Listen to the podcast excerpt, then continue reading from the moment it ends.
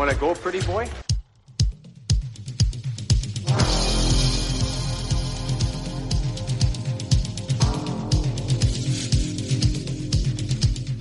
two minutes by yourself and you feel shame, you know, and then you get free.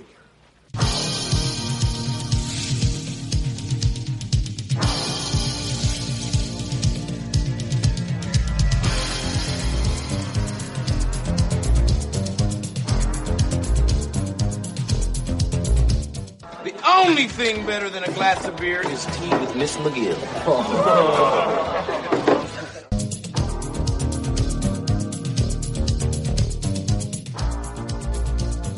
And welcome to the Fourth Line Voice Podcast. My name is Darren. Thank you very much for tuning in. Episode 92 of the big show, some enforcer based podcasting coming at you, brought to you by the Hockey Podcast Network. How's everybody doing out there? Another wacky Wednesday. Got a great guest for you guys today. Derek Reynolds, fellow Sasky. A lot of fun talking to Derek. Um, he played in the SJHL, BC, USHL, went on to college. Forgot to ask him what fraternity he was in. Oh, it's got to be Alpha Beta. Maybe he was a Trilam. I don't know. I forgot that. Ah, oh, see, there you go. I already blew it. But uh, and then he went on and played pro down south in Huntsville and Tulsa and all that fun stuff. And uh, and we talk about it all. We cover all his teammates and uh, coaches and opponents. And uh, it was a really fun talk. And I, I really enjoyed it. And uh, I thank Derek again for coming on and spending the time. Actually, it was over a two day period that we did the interview. So I'm uh, I'm grateful for that. Um, for all you folks tuning in for the first, I'm sure Derek has friends and family tuning in, and this is the first time you've heard heard my voice, and you're like, "Who is this guy?" But uh, again, 92 episodes. I encourage everybody to please go back and check out the back catalog. I've interviewed John Mirasty, Steve McIntyre, uh, Roman Vopat, Marco Cefalo, Wade Brookbank, on and on.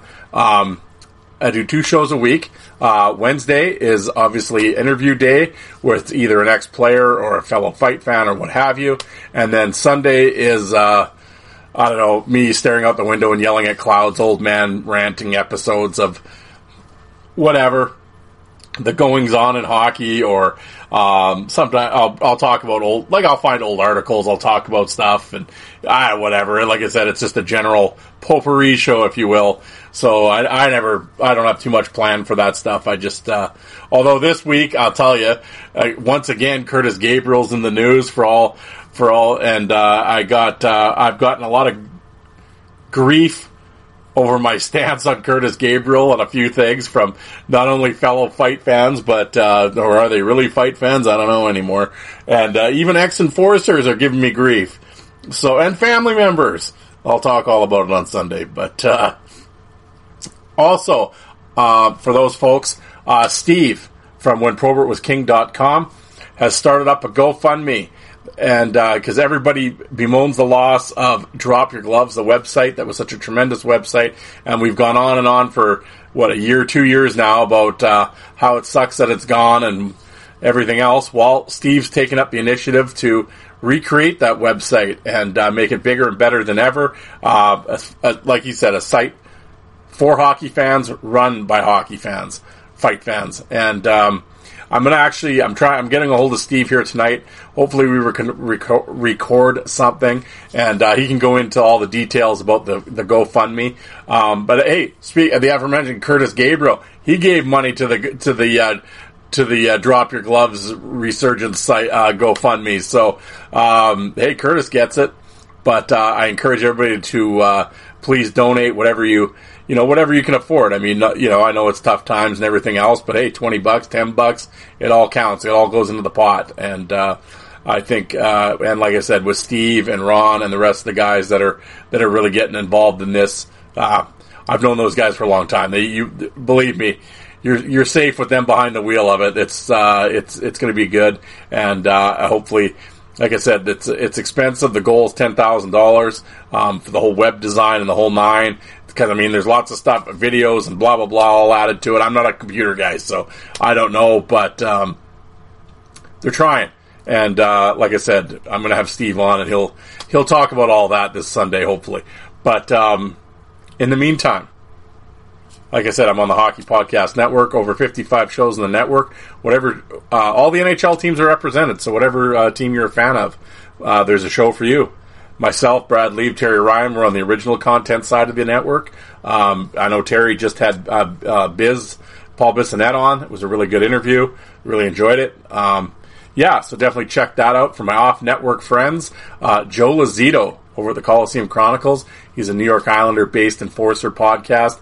He's had great guests on in the past: Mick Vukota, Dean Ewan, Eric Bolton, Jason Strudwick, on and on. Right now, we're in the he's in the middle of a an epic, the most epic player interview I think ever conducted. Well, I don't think I know uh, with Trevor Gillies. He's in part four, and they've done about three hours an episode, and they cover every every stone is turned over, and it's really it's cool. Trevor gives his firsthand, of course, experience with the the, the famous brawl with the Pittsburgh Penguins, and uh, but just a real uh, a great look back at his career, and uh, really gets in the mindset of the enforcer. And uh, you know they didn't get much more intense than Trevor. I mean that dude's so intense. I I think he makes he makes coffee nervous. That's how intense that cat is but uh, I'm really enjoying it. I'd like I've I've reached out to Trevor before, and I, I thanked him for doing the interview, and and and Joe as well, because uh, you know I was always a fan of Trevor Gillies, and uh, so to hear this in depth interview has been really really as a fight fan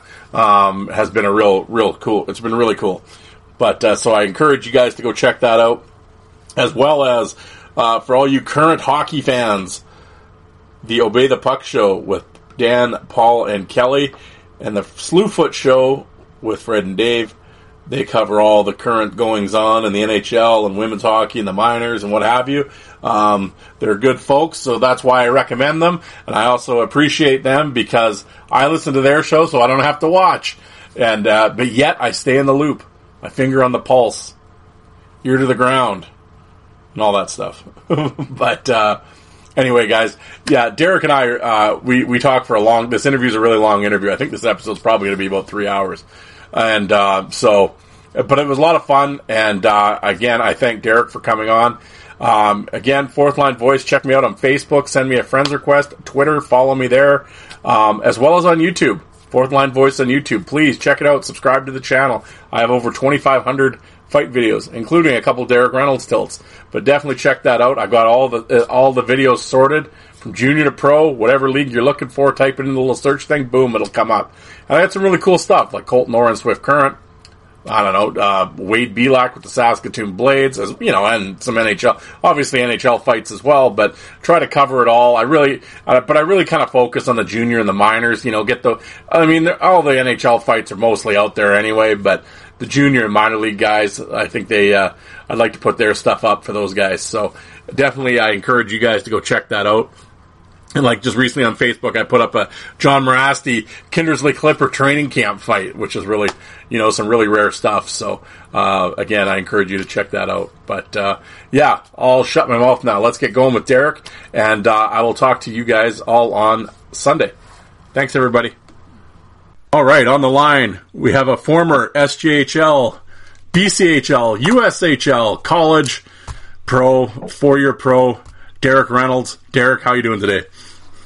Hey, hey, thanks. Doing very well. Thanks for having me on. No, well, thank Beauty day here. Yeah. Excellent. Yeah, down in uh, where are you? Hick, Hicktown, Hickman. What would you say it was?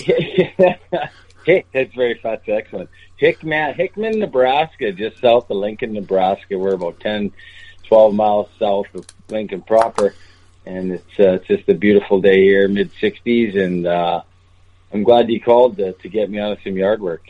There, hey, see, there we go. It's already see this this uh, this appearance is already paying dividends. Um, well, we're going to bring you all the way back from Nebraska, all the way back to North Battleford. Um, well, we'll start like we said. We'll timeline your career, and we got to obviously you got to start at the beginning. Uh, where'd you grow up? and Where'd you play your minor hockey? Oh, it's great. North Battleford, great town. Uh, is where I grew up, born and raised. Uh, uh, stayed there until I left to play college hockey. Uh, great town It can be a bit of a gritty town, obviously. Uh, um, grew up uh, went to St. Mary's High School, and we played our uh, played our youth hockey there for the you North Battleford Hockey Association, and it was uh, it, you know grew up with a lot of real real good hockey players, had some good coaches, and uh, yeah, it was uh, you know quite a gritty place uh, to grow up. But but you know had lots of love and lots of friends, so very thankful for my time. We still go up there. Take the kids up there in the summertime uh, to to make their connections up there. So uh, Battleford's a great place, but uh, ended up playing uh, my AAA midget hockey there for for uh, Timmy Nelson. Back in the day, played uh, when I was 15 and 16, uh, a couple years there, and then when I was 17, uh, played for Todd Todd McLellan in uh, North Battleford the North Stars still in my hometown. And then when I was 18, stayed there, and their coach was uh, Glenn Gustav. Ended up heading to uh, Northern Michigan from there. Left Northern Michigan about halfway through the season, and went to the BC Junior League. Played for Rick Land and Mark Holick. Yeah, out in out in the BC League. Good guy, good guys, good coaches. Uh, we had a real nice team there. Lost in the league final that season, but anyway. Uh, in the off season before my 20 year old year, wasn't sure what I was going to do. It's, you know, pondering taking a year in the Western League or, or, uh, you know, going back to college. And I had an opportunity to attend camp with my buddy out in Portland, Chris Jacobson. So I went out to Portland and sort of was, uh, at training camp, got through camp and we were, uh, going to play an exhibition game, but I was getting, uh, this call another offer to play University of Nebraska Omaha down in the NCAA, a brand new program coached by Mike Kemp who was a, a Wisconsin assistant for 20 years. And boy, back in the day before cell phones, you know, I was on the on the payphone in the rink. Uh, I think we were in Spokane, Washington, waiting in the, the pregame skate in the morning, and I was chucking quarters in it and waiting for phone calls back on a payphone to to see if they were gonna uh, if they really wanted to, to uh, honor a full ride offer, and and uh, so I went through the morning skate and then uh, told Coach Brent Peterson in Portland, such a terrific fellow he is, and uh,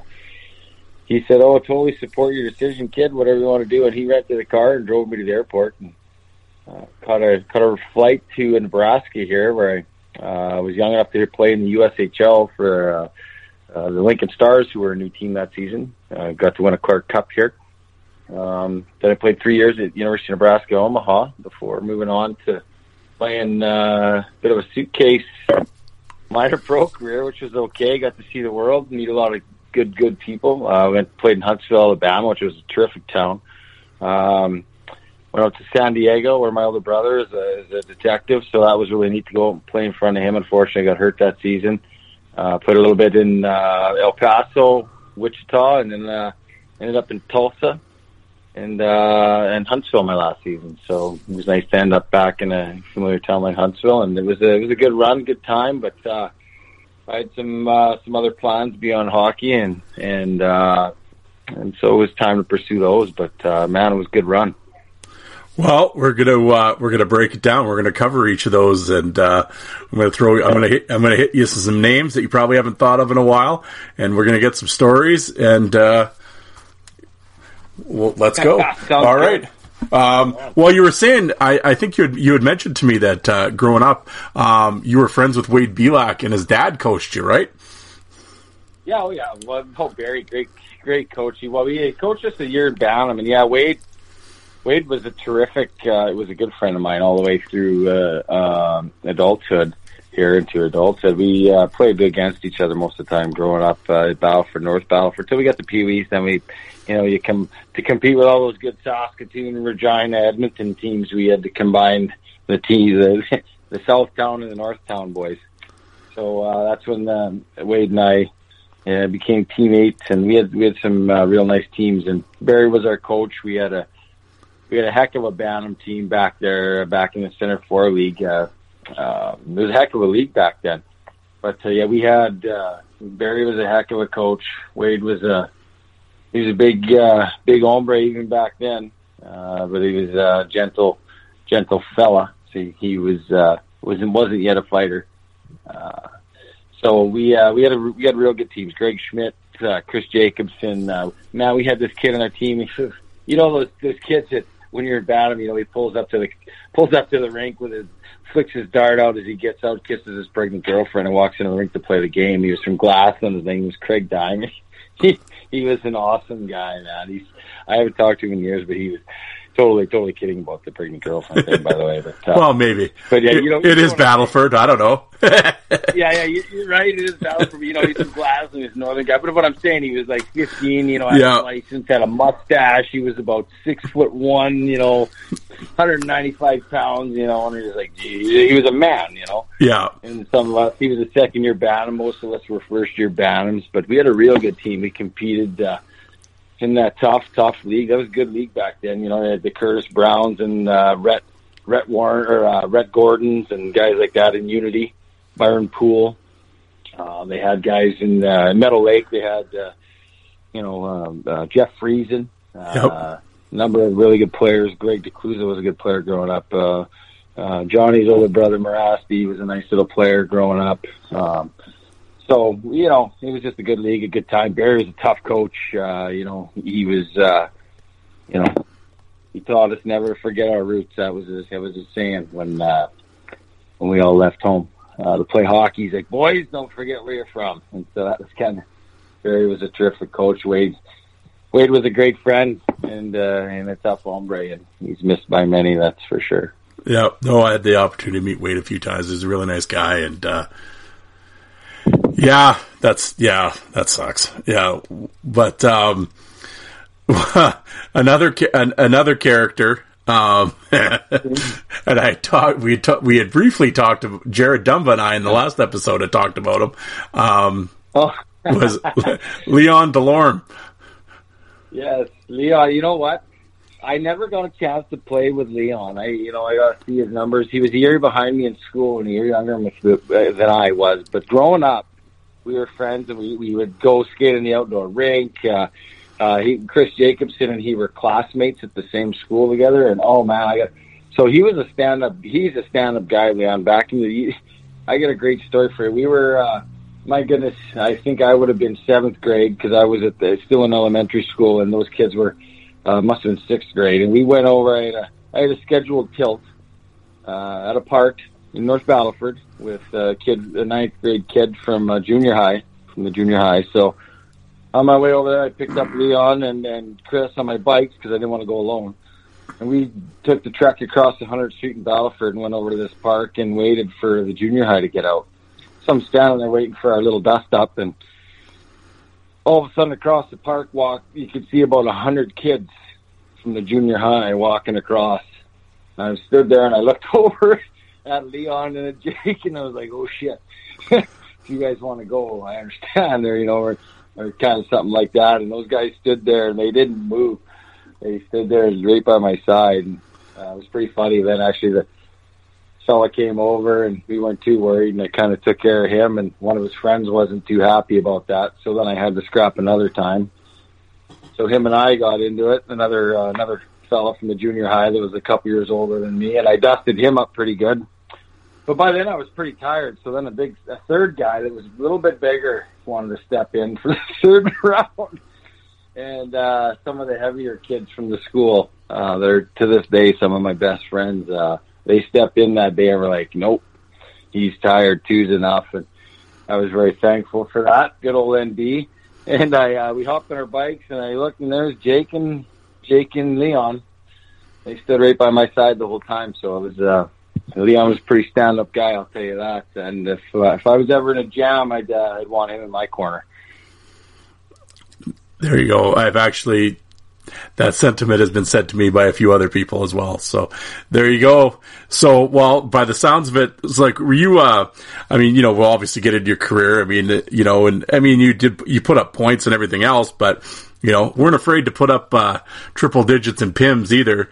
Uh, were you, uh, well, I guess you were, uh, kind of scrappy growing up? Like you were, uh, weren't afraid of, uh, Well, yeah, like I said, we when I played for Barry, I remember it just it was just I was you know I wouldn't say I was a bigger kid like I matured earlier or anything like that, but I was just I I really hated the bully. I didn't like you know North North at the time was full of them.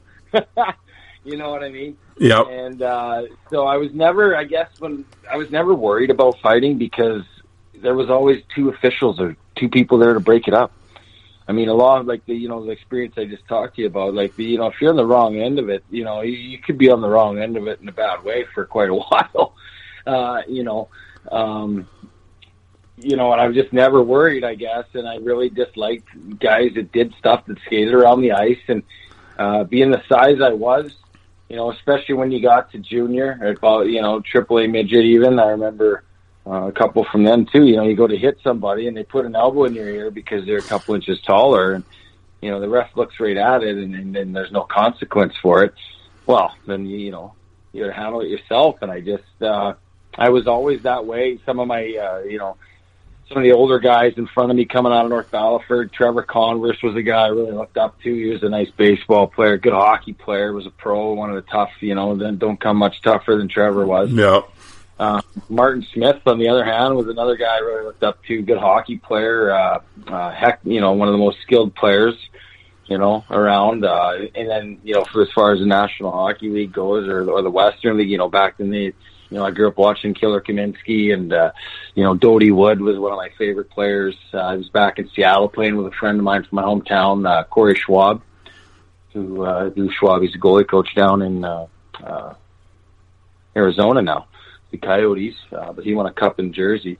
You know, uh, he, he, so anyway, I was a big, uh, big fan of those guys, just the guys that played kind of on the fringe, that played, uh, you know, uh, Bob Probert obviously was, a, you know, our generation growing up. He was the toughest of the top. Plus, Yep. he scored 20, 30 goals. You know, he did everything. You know, won cups, and so he was probably like my idol, even though I was smaller.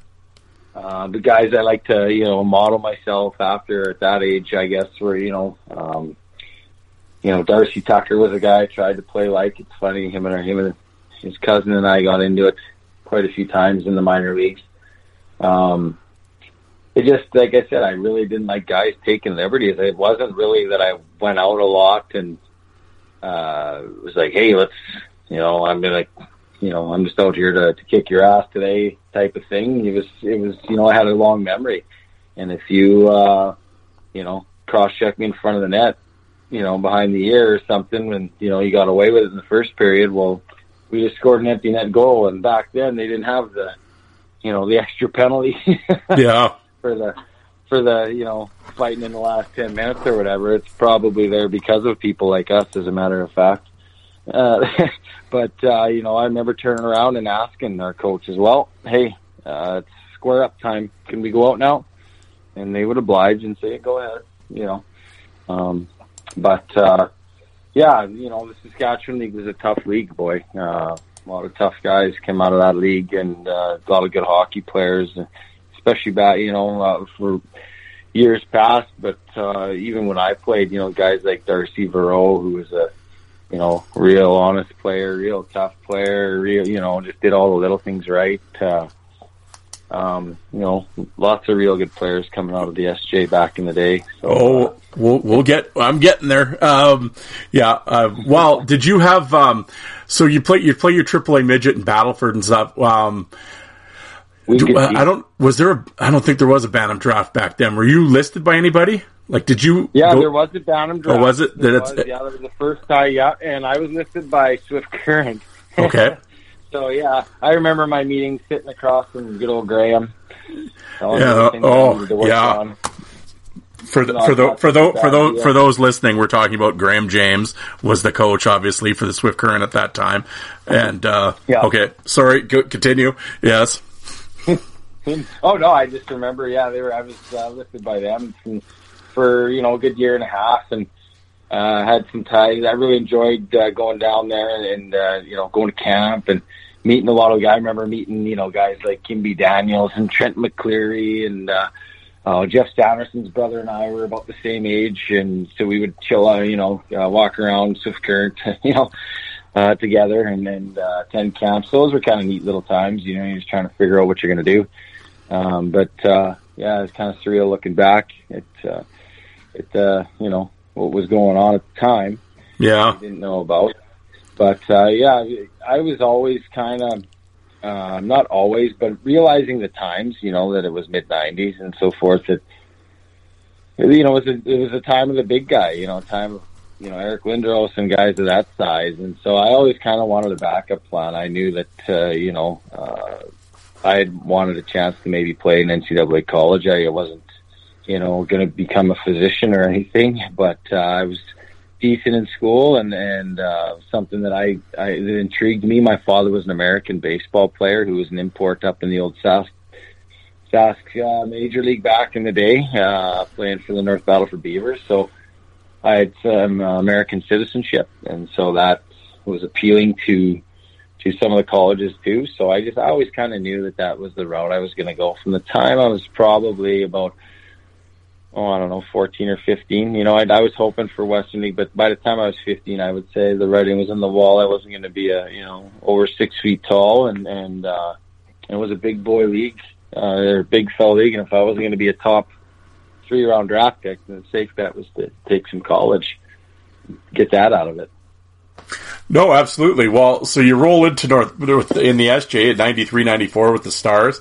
Todd McLellan's the coach. Um, well, before, well, uh, yeah. I mean, everybody obviously. Um, well, okay, you just said it, obviously, but uh, yeah, you got obviously you got along with Todd. Well, he was just a great coach. I mean, you know, I actually it's funny because he called me when I when I uh, uh, left Northern Michigan the year I was went to Portland, and he was in Swift Current and wanted me to come down there, and I almost like a disappointed parent. You know, I felt like I let him down at Northern you know, and I ended up going out to uh, uh, to Portland instead. Not because I didn't think, you know, I actually think Swift Current had a terrific team that year. Uh, more that I wanted to just be with my buddy Jake and go play hockey and then just forget about everything and not, uh, you know. Uh, so I kind of felt like I let Todd down. But as far as playing for him, oh man, I got a great stuff. I don't know if I should share it or not, but yeah, I loved I loved playing for Todd. He was. Uh, a terrific coach. Uh, he he was the one that taught me to to play. Like Barry, uh, Belak, and Tim Nilsson, they instilled you know the work ethic, um, the toughness, uh, stuff like that. Um, uh, basically, stuff, uh, those type of attributes in me. They they the skating. Uh, they took you know they preached that type of stuff with me. When I got to Todd, Todd taught me how to play you know, Todd taught me how to be in the right place at the right time, where the important, uh, you know, time to get pucks in, pucks out, uh, gray areas of the ice, uh, open areas of the ice, how to get away, uh, from guys when they're, you know, when they're, when you're in traffic, uh, how to play defense, which is the most, you know, if you're net out, uh, stuff like that. So he was the best, you know, he taught me how to play. And there was one night I was 17. Oh my God. I kind of felt bad about this uh, a little bit after, but we were we were playing in Melfort, and I was 17 with a bubble on, and uh, Kendall Sidoric was in net for us. Kendall actually coaches and has a son my uh, that uh, plays with my son down here. He lives in Omaha, Nebraska. So anyway, he's a Spiritwood guy. He was in net for us, and uh, big fella named Todd Marcus, who I believe is from Saskatoon. There, he was playing for Melfort. He was a 20 year old, and he was a big dude uh, you know, had a lot. I actually had a, watched him as when I was playing midget as a 16 year old, and really was kind of a big fan of his. Thought he was a heck of a player. So uh, we're playing in, in Melfort, and and he's driving the net, and Todd Marcus is, and he loses the puck, and he absolutely steamrolls Sidoric. And like sits out there. I, if I remember correctly, we had a female trainer. She was out there with smelling salts, like waking, like, "Hey, Ken," back in the day, and Kendall was uh he got up and he actually continued the game, but I was screaming with my bubble on from the bench at the ref, like, "How do you not call anything? How that's garbage? He just rat our goalie." And again, back to what I said before, I just I, I have a problem with bullies. If you just want to play hockey, I'm great with that. Let's go out and let's just play hockey. But if you want to start running our goalie and doing stuff like that, and thinking you can smile and get away with it, I was I was ticked right off. But at the time, you know, hey, I'm 17 with a bubble, and this guy was at least four or five inches taller than you know, weighed me by about 30 pounds, so at least. So I was uh, kind of chirping from the bench, and Chad, I turned around, and, and Todd was chirping the ref, chirping the ref. They got set up and going, and so there was about a four or five minute delay.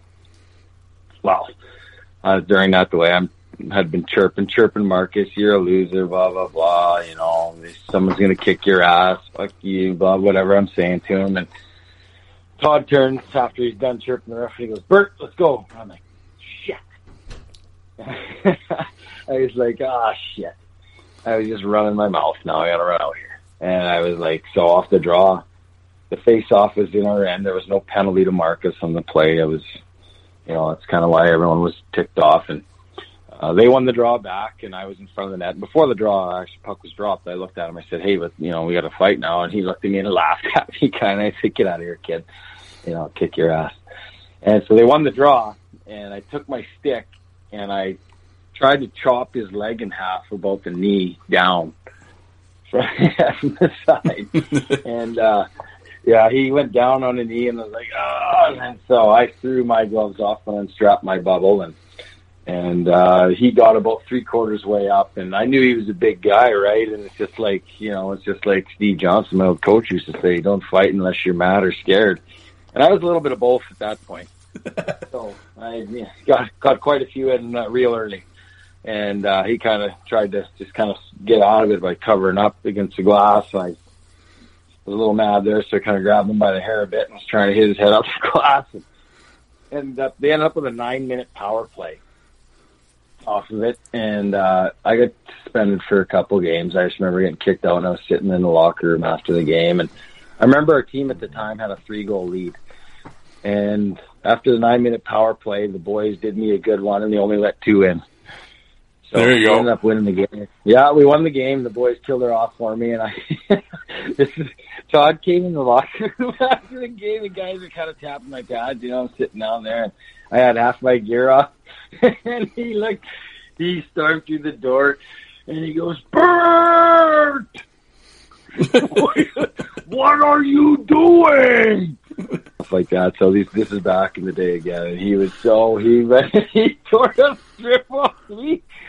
He was so mad, and it was a good lesson for me to go. Yeah, all right. Well, I guess that's now. Next time, I'll get confirmation of, of what exactly you're wanting. Uh, but it was just a funny story. He was. uh he was it was pretty intimidating to have him come in and and uh and be as as upset as me as he was. But you know he was always super fair to me. He like i said he's the one that taught me the game. And uh you know mean, taught, taught me to go at things like that maybe a little bit more uh uh hmm, classy shall we say. But uh that was uh that was a good time playing for todd. We had we had a nice team. We uh we lost to humboldt uh, in seven games in the first round of the playoffs. We had some good players back then. Dwayne Van Dale, Yeah, he was a yeah. good guy. He was our cap. Yeah, one of our captains, Vanner. He's a super guy. Vanner was awesome. Chris Morgan, uh, Alberta guy. He played at Mercyhurst College down in the states here in Pennsylvania. He was a he was a heck of a captain. I remember that. And guys like uh, Sidoric and Tony Borgford. He's working down here in the states doing some marketing. He was in the NHL uh, for quite a few years. I'm not sure if he's still doing that, but a lot of good guys. A lot of good Oh yeah, like uh, well, uh, Joel Koskowski, uh, Kowalski, Kwiatkowski. Kwiatkowski, and the, yeah, Jesse Wallen, yeah, uh, Oh, yeah, Jesse. We, yeah, Jesse. We went golfing last summer. Jesse's a great guy. yeah, Travis Clayton, Donnie Larner. Oh yeah, there's a Oh, Donnie Larner. I still bug him for missing that one time where I set him up with in the playoffs. My goodness. But yeah, I was going to say with with Melfort, you guys had quite the rivalry with them. I mean, you know, they had a tough team. But Michael Chuck, Randy McQueen, Cam Bristow. Yeah, Oh boy, yeah, they yeah they were intimidating. They were big. So Cam Bristow again, big and strong, and uh, yeah, they were. Uh, I but they had a good team too. I think Kevin Dickey was their coach, and they were pretty structured and.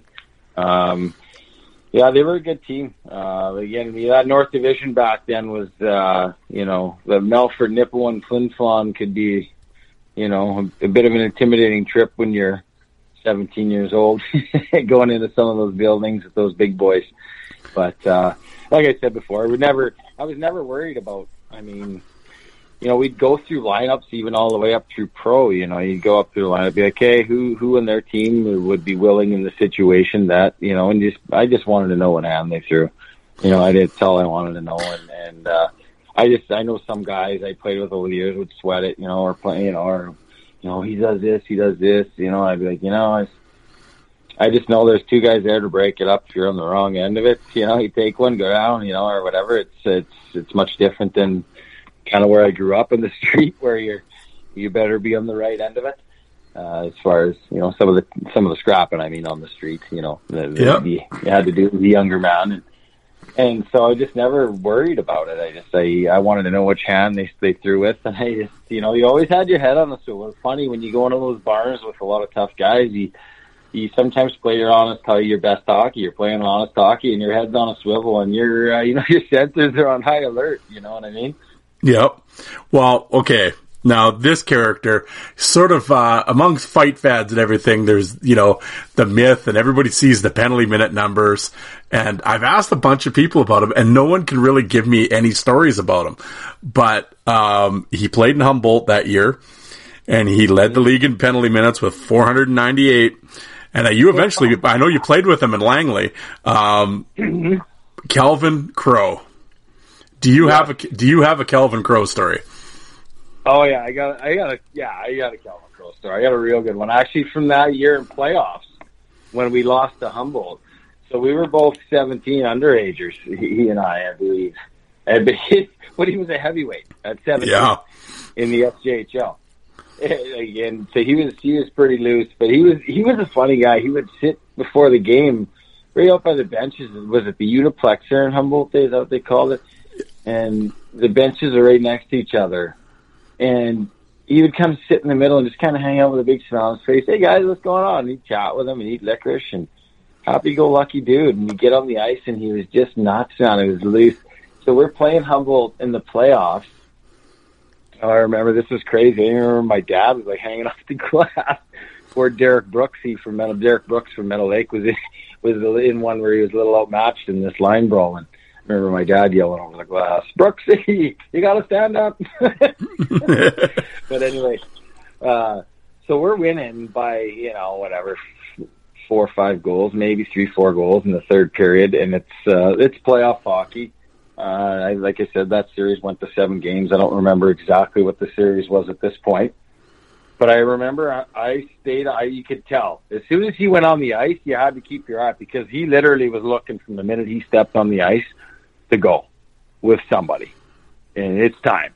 And so we, so he stepped out, and I was on the ice, and I saw him, and I'm like, okay, don't take your eyes off where, where he is. Like you know, I, it's okay to lose sight of the puck, type of deal. So I lose sight of the, you know, I'm following him, and the puck goes down towards Humboldt zone, and then he's fucking skating the other way. And I'm like, where is he? What is he doing? So I started following him, skating the opposite direction of the play. And he skates right towards our goalie. Again, Sidorik's in net. Poor Sid. He's a gritty guy, actually. And he, I didn't get there time. He skates right up the Sid and just whole cocks him. One shot. Bang! Sid, he was kind of like Denny Lemieux. He totally played it up. Yard sale, eh? Stick gloves in the ice. He's just like, oh. So I'm first. I'm the, obviously the closest one there, so I throw my shit off, and he throws his stuff off. And we get into her, and we start chucking. We trade a few, eh? And we're it's actually pretty good tilt. It's pretty even here to this point, and we get tied up, and you know it ends up we're both standing. We're tied up pretty good, and the linesman come in there, and he's smiling. He's like, "Good tilt, ready? Good tilt. Yeah, whatever. Good fight, you nutbag." And he goes, and he turns and he looks at me right in the eyes. And he goes, just like a kid on Christmas morning. Like he was, it was just funny. He goes, Rennie! He goes, there's a line brawl.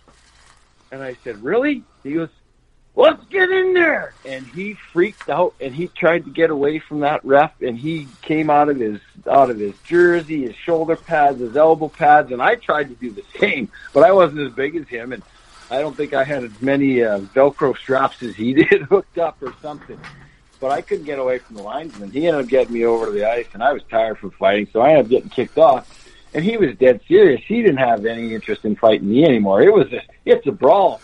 It's time to get in there. And he got away from that linesman, and he that linesman was trying to chase him down, and it was uh, it was just chaos. It was just loose. I mean, you see, you think now about the times now watching my 13 year old play hockey and and uh, watching the junior hockey down here in the USHL and stuff like that. I mean, my goodness, it would be a travesty for something. Oh, like oh that. yeah. All right, so we're we're back here. Sorry, little uh, take a break here for a sec, but uh, yeah, Calvin Crow.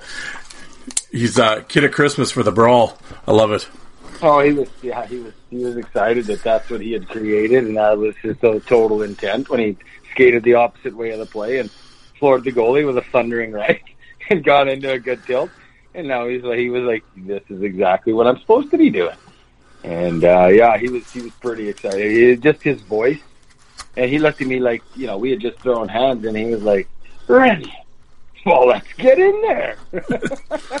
he he was super excited. Yeah, well, like I said, you hear so many stories about him, and I think obviously the following year, uh, when he's in Nipawin, I think is when he set the.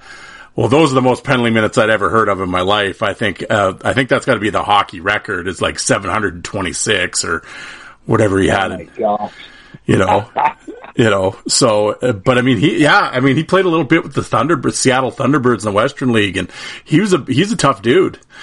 Like he could He throw. tough, he just yeah, he could take a punch. Boy, I'll tell you that. Like, Yeah. he- you know, he wasn't scared of anybody. Well, I'll ask you. Like, did you ever hear? I heard he played in the East Coast League. He played like one year in like Pensacola. He got like 400 minutes, and that was it. That he was never played again.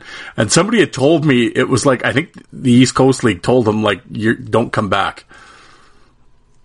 Like, yeah, that was it, honestly. I'm not kidding. Like, it wouldn't surprise me one bit. no, Like, I mean, he made no bones. Like, like there's a lot of you know. I mean, tough guys. You know, they'll find. You know, a lot of the best of them. You know, find a way to play a game too, and and zero in in their competition when the you know pucks in the corner or what have you. But he made no bones, man. Like when his feet touched the ice, it was time to go now. Like, yeah, there was no hockey playing. I was No. it's time to fight. No, yeah, no, zero. Care less if I score. Uh, it's time to go, and that's my job, and proud of it. yeah, Yeah, I, I never. Yeah, I, I, I played against his brother back in the old Central League. Uh, Yep. but I, yeah, I never, never. Uh, I yeah, it'd be interesting to see how he's doing nowadays. absolutely. Well, Well, crazy hombre. Yeah. Well, like you said, the SJ, I mean, you know, there's no shortage of toughness back then. And, um, of course, this year, 93, 94 is when LeBret first got their team. And, uh, of course, uh, Corey Herman, Paul McIver, and past guest Carla Nordstrom. I mean, they had a, there was Yeah, a, Nordy was yeah, good friend of mine. He's he's one of the tougher guys you'll run into. yep, Yeah. you know, Yeah, and he then, was uh, just, just intimidating that team. Uh, they had another guy there, Warren Tupizen, too, back in the day. Uh, who else did they have? They, they had a number that year of tough guys. I mean, if you were lucky, you'd get into it with some, you know, with Herman, you know, who was a tough guy himself, you know. Um, but, uh, you know, they just had some really heavy dudes that year. Yeah, and then of course one of the teams that was in down in the states with Minot, the Top Guns. Of course, they had Reed Low, former future Yeah. NHLer, and uh, uh, Flin Flon, Curtis Voth. Did you fight Reed Low? Oh yeah, yeah. We ended up uh, fighting in Minot one night, second period, first shift, and Jim Scanlon, the uh, assistant coach at the time for North Dakota, had driven over from Grand Forks to watch me play because they were recruiting me at the time. And I played about, well, I played the first period and then one shift in the second and got kicked out for fighting. And he came up and Reed and I were eating hot dogs together in the stands. And he and he was pretty surprised. He said, "Did you guys just fight?" And uh, we were like, "Yeah, yeah." Well, now we're watching the game together. We were having a couple hot dogs, and Jim thought that was pretty funny. But Reed was another tough, tough guy, but just, I mean, honest guys, eh? Like, it's difficult when you play, grow up playing against guys like that, and then you go and play at the high levels, and you still see, you know, I, I, I bet of all the guys you'd mentioned, it'd be tough to find two or three checking from behind penalties in their whole careers. You know what I mean? Yep. Uh, everything was everything was straight up. Everything was honest, and uh, um, you know, as you know, with with hockey today, and, and even back then, in certain instances, you know, that's why he had a tough guy was to eliminate some of those dirty plays, and and uh, boy, without them, you know, the game can be can be pretty much more violent than it is with them. I'll tell you that. No, absolutely. Um, actually, a past guest I had on with Weyburn, and it was a tough dude, Dan Kopeck. Did you ever run into Dan? Oh yeah, I do not. I do not run into him down here. Boy, I no, but did, you know, I did, did you run into him up there? No, not out on the ice. Thank goodness, no, no, I didn't do it. I, did not run into him, and uh, there was another guy in Weyburn that was pretty good, tough. Darcy Verot there. I was like, Yep. I think I was scrapped a couple times against Weyburn, but I didn't think it was against any of those two, thankfully. I must have been picking my cards right. No, like I said, most of my tilts, like again, Darcy. I remember playing against him many times and knowing who he was, thinking, you know, if this guy gets an elbow in here or if he's running, you know. But like it was always like it's funny, you know. A lot of times the toughest guys are playing the cleanest game. You know Yep. what I mean? And Yep. there wasn't a reason. I, I, I thought guys that were putting an elbow in me or sticking me from behind, keeping me in front of the net, doing stuff, taking liberties basically. And if you weren't going to do that, I'm not going to go seek you out and just say, "Hey, let's go." You know, that wasn't my game. But uh, so that's I think that's a big reason. I remember another tough guy that was my size, uh, Brennan Walsh, who played in the USHL. Was had many minutes, fought a lot of tough guys in the American League when he was a pro. He's a Boston cop now. And he played in the USHL before me. We played against each other, I think, only in college. And someone asked us one time when we were, uh, he was recruiting a player when I coached in the USHL for Lincoln. Uh, and he was coaching at Northeastern in the NCAA. And, and somebody asked us how many times we got into it. And he, you know, it's like his, he said, he said, he said, he said, we had bigger fish to fry out there. Um, you know, a lot of the, a lot of the, uh, you know, the honest, smaller, the, the, the, the honest players kind of, you know, uh, really didn't run into each other was the guys that were, you know, um, thinking they were above the rules of the game, I guess, that, uh, that we ended up, uh, we ended up getting into it with. So, Yep. Well, the the following year, you come back and you had a big year. Fifty nine games, you got seventy points, and three hundred and ninety two minutes of penalties. I mean, so you were really rolling. I, the funniest thing about all that, you get three hundred ninety two minutes of penalties. You don't even lead the league. That's the funny part. not even close. You know, I don't even think I led my team, did I?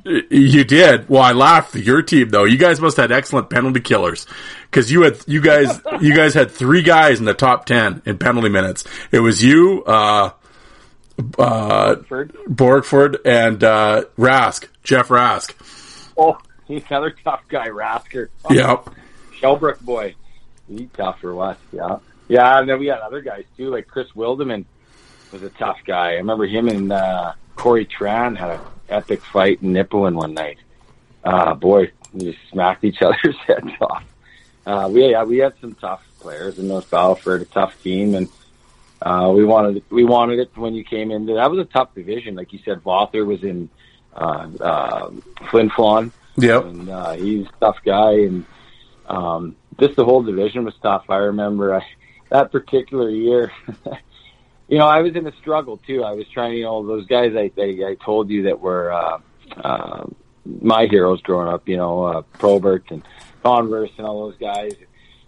Uh, you know, I, I, those were all guys I looked up to, and and at the same time, you know, I also wanted to, you know, be maybe a Pat Verbeek type player. I like to score goals too. I like to. I thought I was a good enough player. My uncle pulled me aside one time and told me, he's like, you know what? He took me for lunch and he said, kid, you're tough as nails, but he said, you're too small to be a tough guy.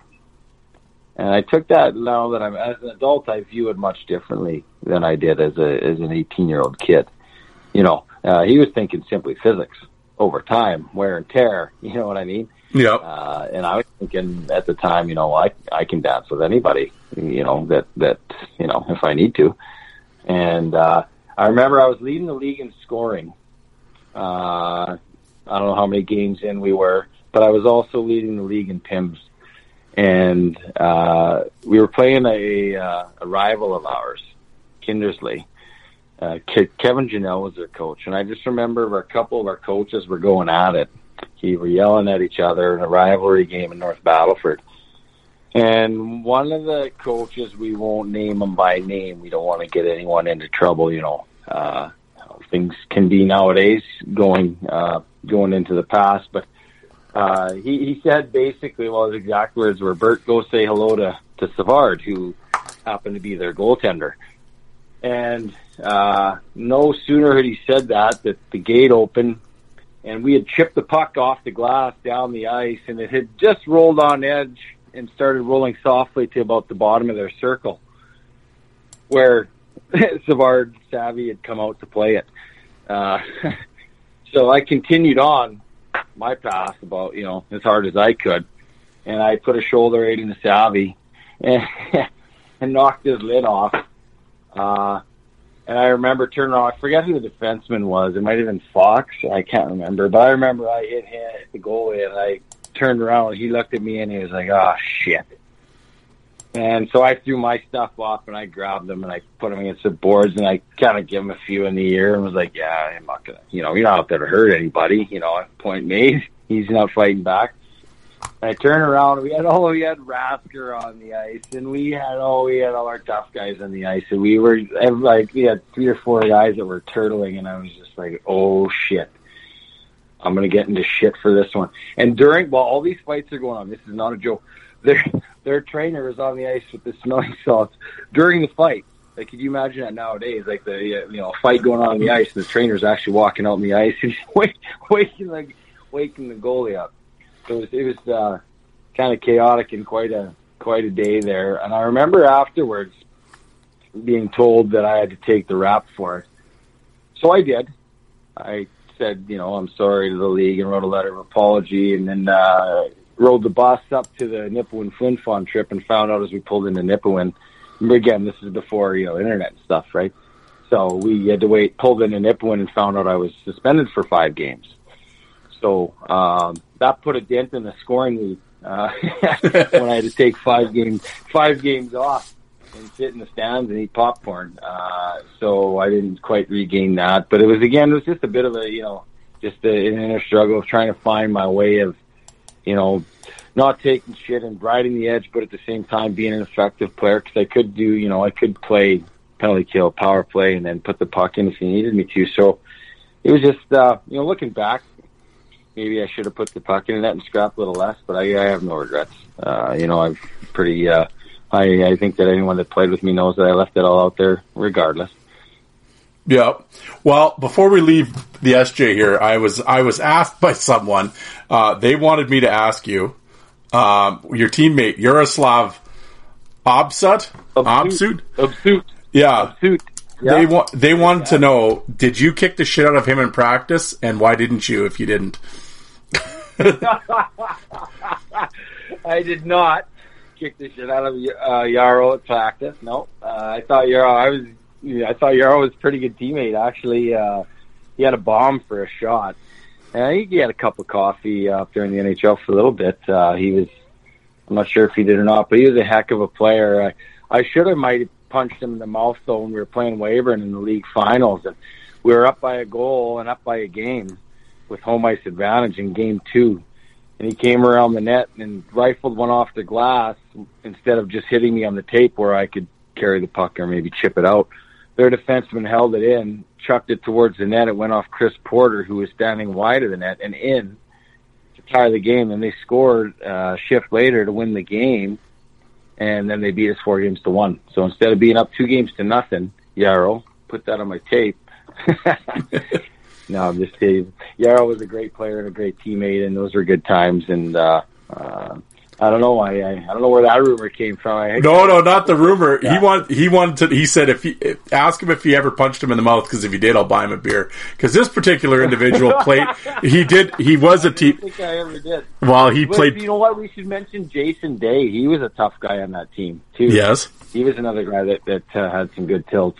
Uh, Jason Day. Uh, so there were some pretty pretty big boys in the SJ there. That was just a. Um, there's some good good player. Who was the other kid from Melville? That uh, there was another good player. They had a tough team in Melville too. Um, they always used to. Um, can't remember right now. We had Well- Kevin Holick on our team. He was a big fella, six foot five, big heavy guy. Good teams. Oh no. Clayton Heck there.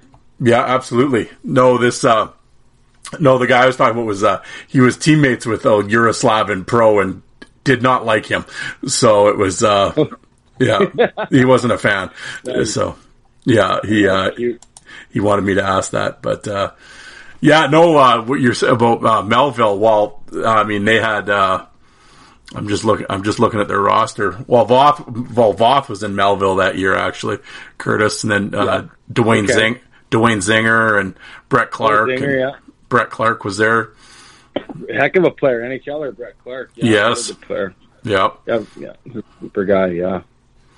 Yeah, Brett Clark was a heck of a player. Yeah, it was just a good league at the time. I remember just, um, you know, thinking that if I had competed well in that league, that I'd, you know, get an opportunity to play in the NCAA, and that's what happened. Well, yeah. Well, so yeah, let's get into that. So, the, of course, the the next year, um, you know, you get your ride, and you're in you're in northern Michigan. Uh, Mhm. You know, and you're and you're uh, you know Dean Seymour, Aaron Kane. For the listeners out there, a few names that you'll know. Um, uh, uh, I guess, I guess what happened? What, what did you leave for? Well, we ended up, you know, we were actually we had a we had a real young team for the most part. We had like nine freshmen in the lineup, and it was a real, real tight knit group of younger guys. And we were a little bit, uh, uh, I wouldn't say alienated, but a little bit uh, different than maybe some of the older guys. We had, we had our captain was Darcy Dallas, who was uh, played uh, in Olds, Alberta, and um, we didn't really hang out a whole bunch. A lot of the older guys hung out uh, in their group, and kids that lived in the dorm, guys that lived in the dorm, we kind of hung out in our own little group, and that's just the way it was. We were kind of a younger team, had a lot of young guys, and uh, we I think we were last place in the WCHA at the time. But myself, I was pretty excited. I, I felt positive about the future. I thought it was a just still. I really enjoyed my time in Northern, beautiful place, beautiful area of the world, uh, the UP of Michigan. And uh, we were out. Uh, let's see, I was probably I think second or third in team scoring, five or six goals in in, in Christmas time. And you know, again, we're playing against some pretty good teams. You know, North Dakota has the Johnson boys, and uh, back you know Michigan. I remember playing against Marty Turco and net and. Michigan State and Anson Carter. I mean, they, there's some really good players back then, and and uh, so I felt pretty positive about the future. And over Christmas break, myself and a few guys, uh, a few of the younger guys, we were with uh, hanging out with a few of the other athletes who happened to be, you know, basketball, volleyball players. My girlfriend at the time happened to be a basketball player, and uh, we were out uh, not hanging out with the older guys. And one of the older, our captain, Darcy, had, uh, called our coach and and. Uh, mentioned that he didn't really like us not hanging out with the rest of the team and thought we were uh, partaking in uh, some of the electric lettuce with some of the other athletes. And so uh, basically, they uh, our head coach Rick Comley was also the athletic director and took it upon himself to reset his program and uh, uh, called six or seven of us in the day after Christmas that we got back after a workout and met with us one at one at a time, me being the first one, and told us that he was that he had gotten this information that we were partying a little bit too hard with uh, some of the other athletes, and that he was going to over the Christmas break, and he was going to uh, relieve us of our uh, time with the team and take away our uh, our athletic scholarships. Um, which was a tough pill to swallow, you know, at the time being a 19 year old kid and that being, you know, what you wanted to do. Um, but, uh, you know, looking back at it, it might, you know, might not have helped my hockey career, but it definitely it worked out for myself. But, um, so yeah, myself and five or six other guys were kicked off the team. Uh, we, uh, we were all drug tested and uh, none of us were at the time, you know, buying bags of, uh, weed or anything like that. So, to my knowledge, all of us passed our drug test, but it didn't really matter when you're the, you know, when you're the coach, you pick your team, and uh, he was he was done with us. And in hindsight, I've gotten to meet with, or pardon me, in, in retrospect, I've gotten to meet with the assistant, one of the assistant coaches, Dave Shyiak, uh, in years past, and got to reminisce about the you know events of the past and and uh, feel at peace with you know the fact that they you know even the assistant coaches felt that it was a bit of a railroading, a bit of a you know a way for the head coach to reset and and, and use that as an excuse to uh, you know get the guy maybe get guys in there that he had wanted uh, different different personnel or what have you to reset the program, but also at the same time we you know weren't doing ourselves any favors because you know there's not all we weren't all innocent in it either. You know, we were all we were out with the basketball team and hanging out at parties, and there was there marijuana being passed around. Absolutely, uh, you know, is that warrant by NCAA rules that uh, uh, you know uh, taking away of the scholarship? I, I don't know that it does, but at the same time, as a player, do you want to play for a coach that is going to go to those type of links that to remove you from their team? So. Uh, that was a bit. That was a, obviously at the time uh, tough pill to swallow for me. But it, again, uh, it all worked out. Uh, number of us moved on. Uh, Corey Carliner was one of the guys, and he moved on to have a great career. He was one of my line mates, terrific player. He was actually a senior.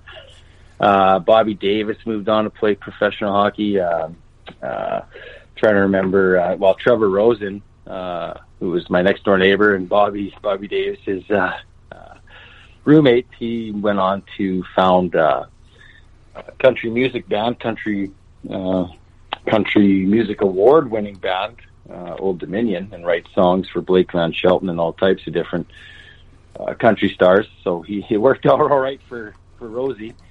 And uh, for myself, I got to I got to uh, I ended up back in the BC League. I was going to come back to Saskatchewan, but I caught wind that my coach at the time knew it was going down, and didn't notify me, didn't contact me, and kind of kept it hush hush so that he figured he'd get me back for his season. And I I wasn't very happy with that, so I ventured out west and and wanted to reset and got to go play for Ricky Lands and Mark Holick, who were two terrific guys out in uh, out in Langley and boy, we had a good team there uh, for sure. Tough team there too, guys. Uh, tough league is that BC league, just like the SJ, and a lot of real good guys. And it uh, it was a good place for me to to finish that year, and uh, we played deep into the playoffs. And uh, yeah, it was uh, it was kind of it was a tough year, but you know what, it ended up okay, and uh, uh, definitely a learning experience for me. Well, yeah, let's talk about the Langley Thunder. So was was Crow there when you were there? Actually, Calvin was there after I came after Calvin was probably kicked out of the league. No, I'm just kidding. I don't know. No, Calvin was there just uh, just left before I came. Okay. Well, So he so I didn't actually get to play any games with him, but I knew he was there obviously and had mutual teammates and had some neat stories. well, one of the guys that was there was uh, Stephen Pete. I think he was 15 Yeah. too, wasn't he? Oh my god, a fifty. So yeah, so here I come. I'm out of college, right, and I'm back in a league where there's fighting, and uh, you know I'm, I'm a little frustrated about the goings on. Anyway, new teammates, new league. You know, nobody knows who you are. They might see your minutes, but they don't know who you are. Uh, and so you, you were playing against Trail. Uh, and I think it was maybe my second or third game with the team, and I, you know, I don't know any of these guys. Uh, they're they're good guys, and we're becoming friends, but I'm just getting to know them. And we're playing trail, and again, we're in Langley, and there's a there's a line brawl. Like, they, they, but you know, you remember back in the day, right? Like they were pretty commonplace. Like one Yep. out, you know, one out of every eight to ten games, you're going to have a line. You know what I mean? Yep. Uh, so uh, there was a line brawl, and we were playing trail, and I was on the bench, and I saw Petey was out on the ice, and all I knew was that Petey wasn't even 16 years old yet. He was the kid in the team. He was like literally mentally like he was a kid. Like he's just happy, happy to be there, happy every day, smiling, no care in the world. And uh, he got into it with uh, a guy named Halifax from Yep. the Trail, who was a 20 year old who played in the Western League Shane Halifax. and they were lined Yep. up. Yeah, uh, Sean Halifax, that's his name. Mm, Yeah. Yeah, and they they stood back, and they just they were just traded.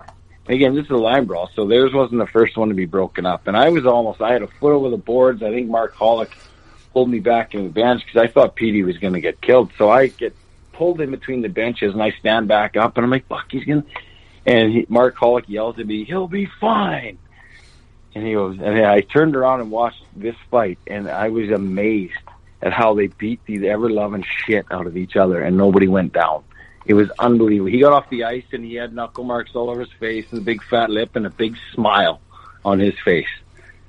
It was unbelievable. Tough as nails, that guy. Absolutely tough as nails. Great teammate too. Uh, hopefully, hope he's doing well. Hope he's doing better now. I know uh, we've sent him a few messages over over the years here, and I hope he's doing. I hope he's doing all right. No, absolutely. And, uh, well, another tough guy that you had that went on and played, uh, in the minors, that was a tough dude, was, uh, Andre Skrupko.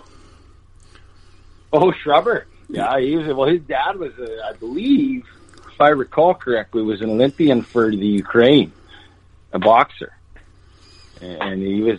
Shrubber was a tough hombre. Yeah, he was a real tough guy and a pretty good player too. Like big, steady defenseman. Uh, yeah, Shrubber was some tough guys on that team back then. Yeah. You know, we uh, that was tough. league. We had Brad Wingfield down the down the way in Royal City. Yeah. Well, you, good, always good to meet Winger off the ice and become a friend of his. did you ever rumble with Winger? Never did. No, we. I don't think I ever. You know what? I never did on the ice. We played a few times against each other, but no, no, never did. But had a lot of respect for him. That's for sure. Yeah. Well, then, uh, like you said, of course, you guys lost in the final to Vernon, um, but who, you know, Ovington, Blaine McCauley, Dodging Horse. I mean, Chad Kamek. I Red mean, they- Dodging Horse. Yeah. yeah, they a tough Chad team. Kamek, tough guy. Yeah, to go through the big one was going through uh, Chilliwack that year.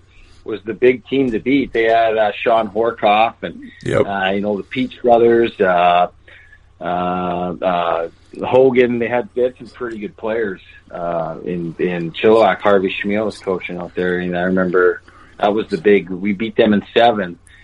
Uh, in the semifinals, and then we were just gassed. We just had nothing left for Vernon, and they had a good team. yeah. Well, Chilliwack, of course, their toughness. They had Corey Demosak and uh, um, Surrey, you know, with Kevin Bart uh, Bartram and Nanaimo, Yep. Steve Parsons, and Merritt had Brad Essex, and um, yeah, there were some tough. Oh yeah. Well, and then who was the, who did uh, we played in the first round? They had three or four tough guys. Uh, uh, Port uh, or up the uh, up the uh, uh, God, I can't believe I'm not thinking of it right now. Had to take the ferry up there twice. what Victoria? Um, pardon me? No, not Victoria. The one up. Then you had to go up the island and take one back to the mainland. Oh my gosh, I can't believe I'm just telling. That's what happens when you get hit in the head that many times. You can't remember all the places that you played. Anyway, they had a real tough team. Brad English, I believe, was their captain. Uh, they had another smaller guy like my size. It was a real tough guy. Um, but we had to play them in the first round of playoffs. I mean, that was a pretty gritty series as well. Uh, no, now you got me. Uh, Cowichan Valley, Powell River, Victoria. Powell River. Thank Powell. you. Powell River. Okay. Yep, they had they had you know uh, they had a pretty skilled team. And then they had a kid in there, Chad Klein, that played with me in Lincoln the next year, and I got to win a Clark Cup, so that was kind of neat to play against him in the BC League. I think you played with one of the Vandermeer brothers too, didn't you, Joe? Joey, yes, oh, great guy. Love Joe. Such a good, yeah, another just an awesome teammate. I mean, just smile on your face every day. Just a great guy. Brandon Newman, the minor. I was uh, spent a little time in the East Coast League with uh, uh, Roanoke and scrapped his brother one night. I remember, and he came up to me after and said, "I told my brother that that they didn't have anyone that they was going to fight, except maybe you." I laughed my butt off. I said, "Well, I wish you'd have told me your brother was a lefty." Dan, uh, Joe. So uh, that was pretty funny. Good times. Yeah, you, Joey was a heck of a teammate. Yeah, and uh, sure. well, like you said, the following year, you now you're off to Lincoln. What made you go down to the USHL? Well, again, you know, it's just a funny word thing. You know, that hockey world's a small world, right? And uh, you know, there was this guy calling me all summer, uh, Mike Kemp, who was an assistant at uh, Wisconsin for 20 years. Well, the other assistant at Wisconsin during that time uh, was from my hometown, uh, from North Battleford, Pat Ford. And so Pat, uh, you know, knowing my family, I mean, uh, knowing me since birth, basically, knew my dad, and and uh, basically uh, told Kemper that, hey, you know, I, you know, I know the family, know this kid, you know, you know, you're not going to have any, you know, not going to have any problems with him. You know, he's not a, you know, he's not whatever, you know, um, you might be fearing. So, you know, if you want a, an upperclassman to come help you start this program in Nebraska Omaha, you might be interested. So, Mike Kemp was calling me all summer, and I had to sit a year out being a transfer, right? So that wasn't interesting to me. So I was going to go, like I said, with my friend Chris and my buddy. Uh, I had a couple buddies. There was Tets too, Joey, Oh yeah, Tararenko, and Chris Jacobson. Couple buddies. They were friends of mine. They were guys I was familiar with. They were guys like I guys I'd been in battle with. You know what I mean? So they were, you know, I, they're I was pretty close to like Jake and still my best friend, you know, one of my best friends, and and, and Joey. I mean, I just brought a pro sharp off him for my boys. You know, we're still in touch. and Love Joey, and so I I was comfortable going out there with them, and I didn't want to to do that to go, you know, sit a year out. But then I had this guy Steve Johnson, who kept calling me all summer. He said, "Hey, I, I uh, played in North Dakota with Scotty Kobrinski, who's from North Battleford, and Cobra says you're a great guy. Would love to have you down, and and this and that, and." uh uh, to to sit your year out, you have a year of junior. You can play here in Lincoln and go to school in Omaha, and that'll count as your year sitting out for school. And I said, well, that's great, but do I have to pay for my school? And he goes, well, we'll see about that.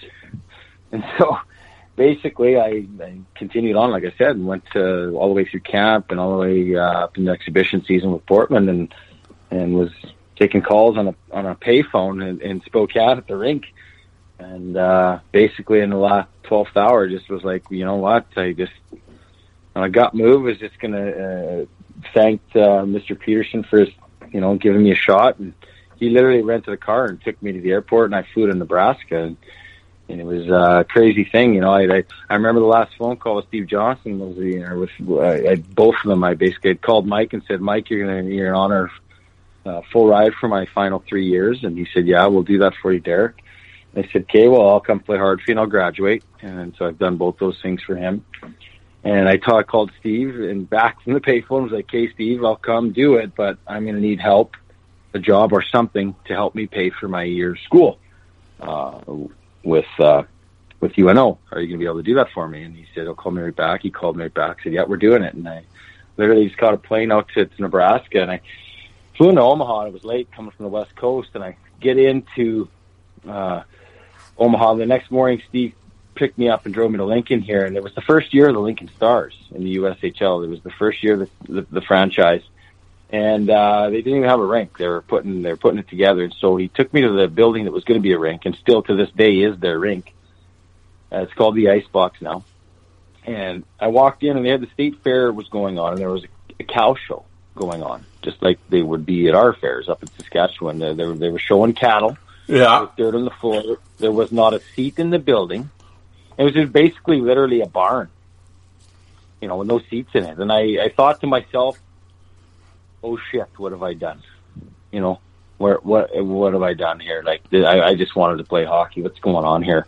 And little did I know, you know, it would uh, it was a decision to change my life forever uh, in the way that, you know, uh, we had not only did we have a fantastic season that season, um, winning a Clark Cup, met some lifelong buddies, uh, guys. That, um, our kids still play hockey together.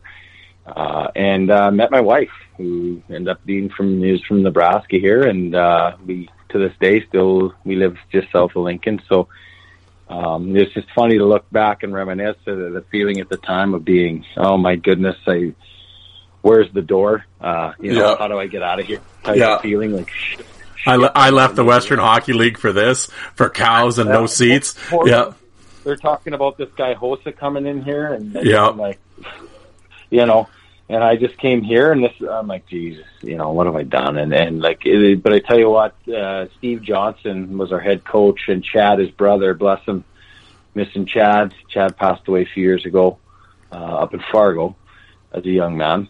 Uh, but uh, they they were terrific coaches, and to this day, one of the best coaches I had. And that's saying something. You know, I got to play for Todd, obviously, but in college at UNO, we also had David Quinn for three years as our assistant coach, uh, and now he's with the Rangers. So Quinny knows a thing or two about hockey as well.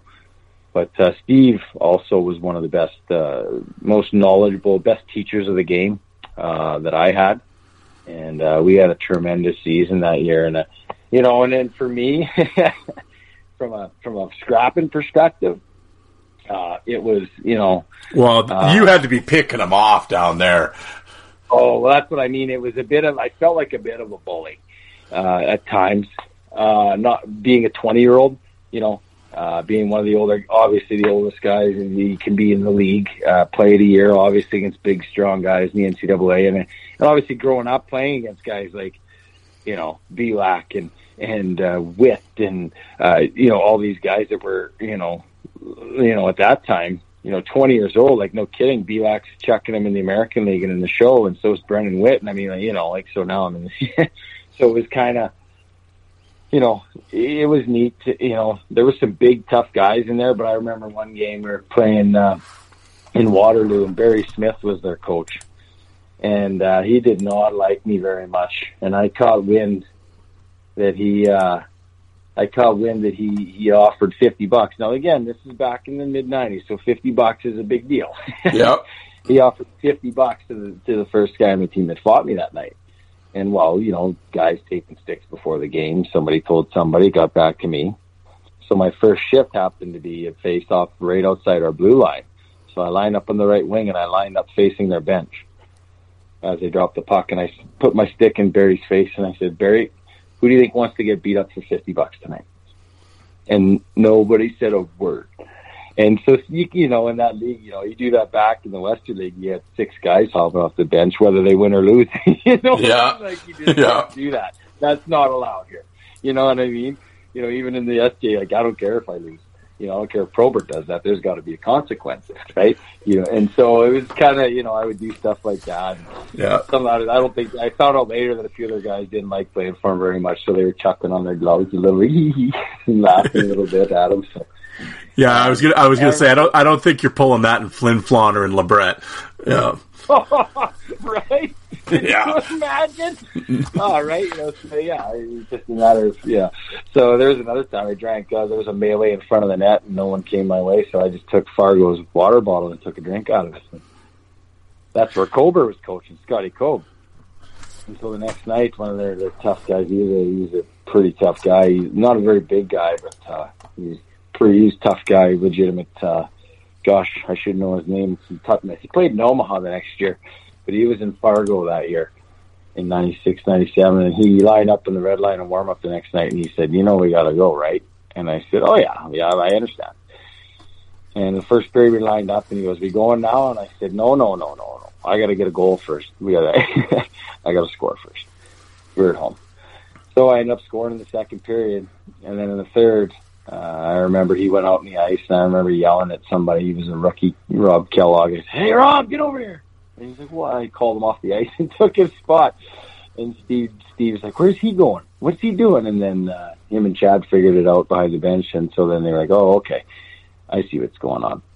And we had, we had a good tilt, uh, me and that kid. And I remember after Cobe, Scotty Cobe came up and he said, uh, he said, "Well, I told him to after your fight on his way off to grab the grab your goalie's water bottle and take a drink out of it." And I said, "Did he do it?" I didn't see. I was already off the ice. He goes, "No." He told me he couldn't find the tracking button.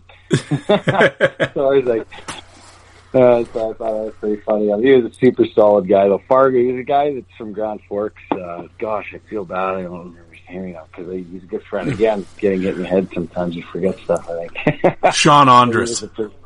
Yes, John Andres. Oh, Yeah. tough guy. Good guy. Tough nail. Tough as nails too. Like uh you could chuck him with anybody. Uh, you know. But he was there, remember he just the the fact though, like he was you know, he was eighteen, you know, I'm twenty, you know, and just yeah, I was able to to do certain things in that league. But again, I'll tell you one thing. My first shift in that league, we were playing Waterloo, and this is why I didn't like that team. Is I, I, I didn't have to wear a shield in that league in the USHL, twenty, not even a half shield. So Really? I wore nothing on my, Huh. yeah, nothing. And so I would, I, my first shift in like against Waterloo, they were playing at home, and this kid, uh, Bill Wilkinson was his dad. I don't know his, he was the coach at Western at the time, and he had a full cage on. So this kid's nineteen or whatever with a full cage on, right? 18, Mark 19, Mark junior. Wil- Mark Wilkinson. Yeah. He's got this full cage on. He passes the puck, and I'm going to finish my check, and he just turns and cross checks me right in the face. Splits my splits my chin wide open. I I almost fell down. I didn't leave my feet, but I was I turned. I kind of caught my marbles, and the ref looked right at me, skated up the ice, and I was like, "Well, all right then." So on my way to the bench, you know, somebody got a baseball swing across the arm and I got a three game suspension. So there is a few like, you know, there was there was a lot more stick work and a lot more uh uh a lot of more of that type of elbowing and getting the sticks high and uh kind of the cheaper type of deal when I came into that league than there been I was used to uh playing in in uh some of the other leagues. And again, when you're not a very big guy and you're and you you can have all the numbers and stats in the world, but when people see you and you're not you know, and you're five you know, five nine, 180 pounds, and, and not six two, they're gonna, you know, they're gonna test you. You're playing against athletes too, and you know, I, I guess sometimes you have to make your own room. And you know, uh, those guys were they didn't want to drop the gloves a lot, but they'll they they cross check you in the face. Yeah. Well, so yeah, like you said, you guys end up winning the championship, and uh, you're going to school. Now it's off to back to college. And uh, you know at the Nebraska Omaha, and you played the the final three years there. Um, I know in your final year, um, I'm I'm not completely up here with the college Mm-hmm. system, but you guys switched divisions or something, right? Didn't you go to a bigger Yeah, well, division? we- Well, we became we were no we were independent the first two years. okay, So we played everybody and anybody. We went up and played Maine, and we went out to Air Force, and we played everybody from different conferences. But we basically, in order to, to be eligible for postseason play, we would have had to been in the top 12 national ranking, or being able to win a postseason conference tournament. Well, we weren't a member of a conference until my senior year yeah, which it was kind of neat. We got to play all over, and like I said, play different teams. Uh, but my senior year, we were gearing up for it. We had the best team of the three years I was there. One of the best teams I, I still think in their history um, to this point. Um, some future NHLers on that team uh, last year: Greg, uh, Greg Zanin, uh, Jeff Hogan. Uh, a lot of minor league players. Billy Puglisi was my roommate in San Diego uh, for a little while. We had to meet some really good players uh, on that team. We played in the CCHA with Michigan, Michigan State, Ohio State, Notre Dame, um, Bowling Green. Um, so we ended up uh, actually, funny story, playing Northern Michigan, my old school, in the first round of the playoffs. They had JP Vigier and Roger Trudeau, and uh, they had finished pretty high in the league. They had home ice advantage, so all three games had to be played there.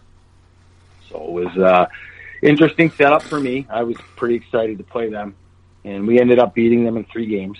Uh, all we won game one, lost game two, and one game three. David Miller, or who was Jeff Hogan, scored the game-winning goal uh, up there at, at Marquette. So that was. Uh, uh, I felt good to shake hands with Rick Comley after the game and tell him good game, and that's all I said to him. Yeah. Uh, but uh, that was cool. That we had so they had taken the ice out where we played at the Civic Auditorium in Omaha, thinking that our season was over. Well, we won, so we had we caught our, our uh, uh, jet, a private jet, back to Nebraska, and they had to rush because Bowling Green had upset their series, and so now we had finished ahead of the standings in Bowling Green. So now we had a playing game with Bowling Green that we were to host and the winner would go to the Final Four for the CCHA at Joe Louis Arena in Detroit. So uh, we played that playing game. We ended up winning. Dave uh, David Brisson uh, from Quebec won scored the uh, scored the game winning goal. I remember that one. And uh, we went on to the the uh, Final Four for CCHA. We played Michigan in the first game there at Joe Louis Arena. That was pretty neat to play Michigan at Joe Louis Arena. Uh, you know, seventeen thousand maize and blue jerseys in there with a few red ones up in the corner. yeah, it's kind of so they had guys like Josh Langfeld and uh, Mike Comrie and uh, uh, what the heck's his name? The, Oh, the Jeff Jeff. Gilson and Langfeld and Jed Ortmeyer. and- Langfeld, that- Ortmeyer. Oh yeah, Jed was yeah he would have been a freshman. Jed, he's an Omaha guy. He's from Omaha. Jed. Yep. Uh, yeah, they had a good team. Uh, Cammalleri was he on that team? Yeah, Mike Cammalleri. Um, so anyway, we ended up beating them in the semifinals there, seven four or something like that. We had a real good game. We were playing some good hockey at that time of the year, and uh, just had some older players, some guys that were 20, 21, 22 years old that had played for a while. So that was neat to do that. Then we ended up uh, running out of gas there in the final. Ryan Miller shut us out. if you're gonna get shut out, might as well be right by Ryan Miller. Yeah. Uh, and he shut us out with Michigan State, and finally had you know Adam Hall and and uh, and uh, uh, Shawn Horcoff. Horcoff. Yeah. Yeah, Sean, real good guy. He became a friend over the years. He's a heck of a player. What a what a career he had. Uh, terrific player. Um, but they had a real good team there. Uh, one of the one of the better. Who's that defenseman they had? He played in the NHL. Uh, Oh, uh, John Michael smaller guy. No, John Michael. He was a good player. He was a real good player uh, for Michigan State. But this guy was a smaller guy. He played in Florida. Let's see, uh, uh, heck of a player though. He was an Ontario guy. I remember Oh. going to hit him one time. Mike And, we- uh, Mike Weaver. Mike Weaver. Mike Weaver. Oh man, hardest guy to hit. Put me on my ass one time. I think I spent the next the rest of the weekend trying to hit him once, and he either would brace for it and was ready for it, or he'd move the puck way before you had time to hit him. Like he was just so smart and so good and so strong. He was uh, a terrific player. Yeah. that was a, college was a good time. I had a, like again Steve Rohlik, who's the head coach at Ohio State, was our assistant. Uh, Mike Kemp was our head coach, and uh, David Quinn was our other assistant. And so again, the beneficiary of you know not just good cl- coaching, but world class coaching. You know, uh, from a young age. You know, from the Delacs and the and the uh, Nilsons to the McLellans and, the, and all these other guys, uh, David Quinn and them. Just throughout my life, I've been the beneficiary of uh, world class coaching, and I you know credit a lot of my success to that. No, absolutely. Well, one of the things I'd like to ask, you know, um, you know, obviously with the college game, you got a full cage and, you know, there's no fighting and all that. And you're, and I mean, obviously you're coming from the, the jungles of Saskatchewan and the BC League and, and everything else. And I mean, you know, let's face it, you, you had a lot of PIMs. So I mean, it wasn't like you were, uh, you know, obviously you were kind of known for your fighting as well. Um, Yeah. how, how frustrating, did you find it frustrating in college that you couldn't fight in Oh, full yeah. cages? Yeah. Absolutely.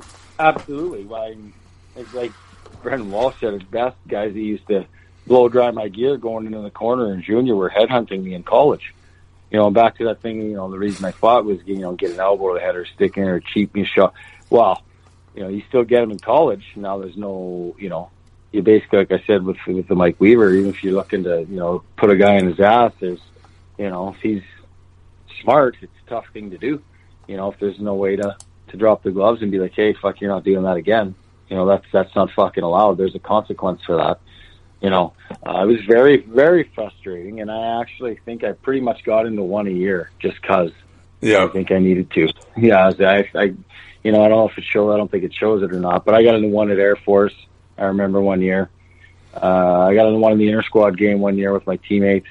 Uh, we're good buddies, but we were pissed off at each other at that time.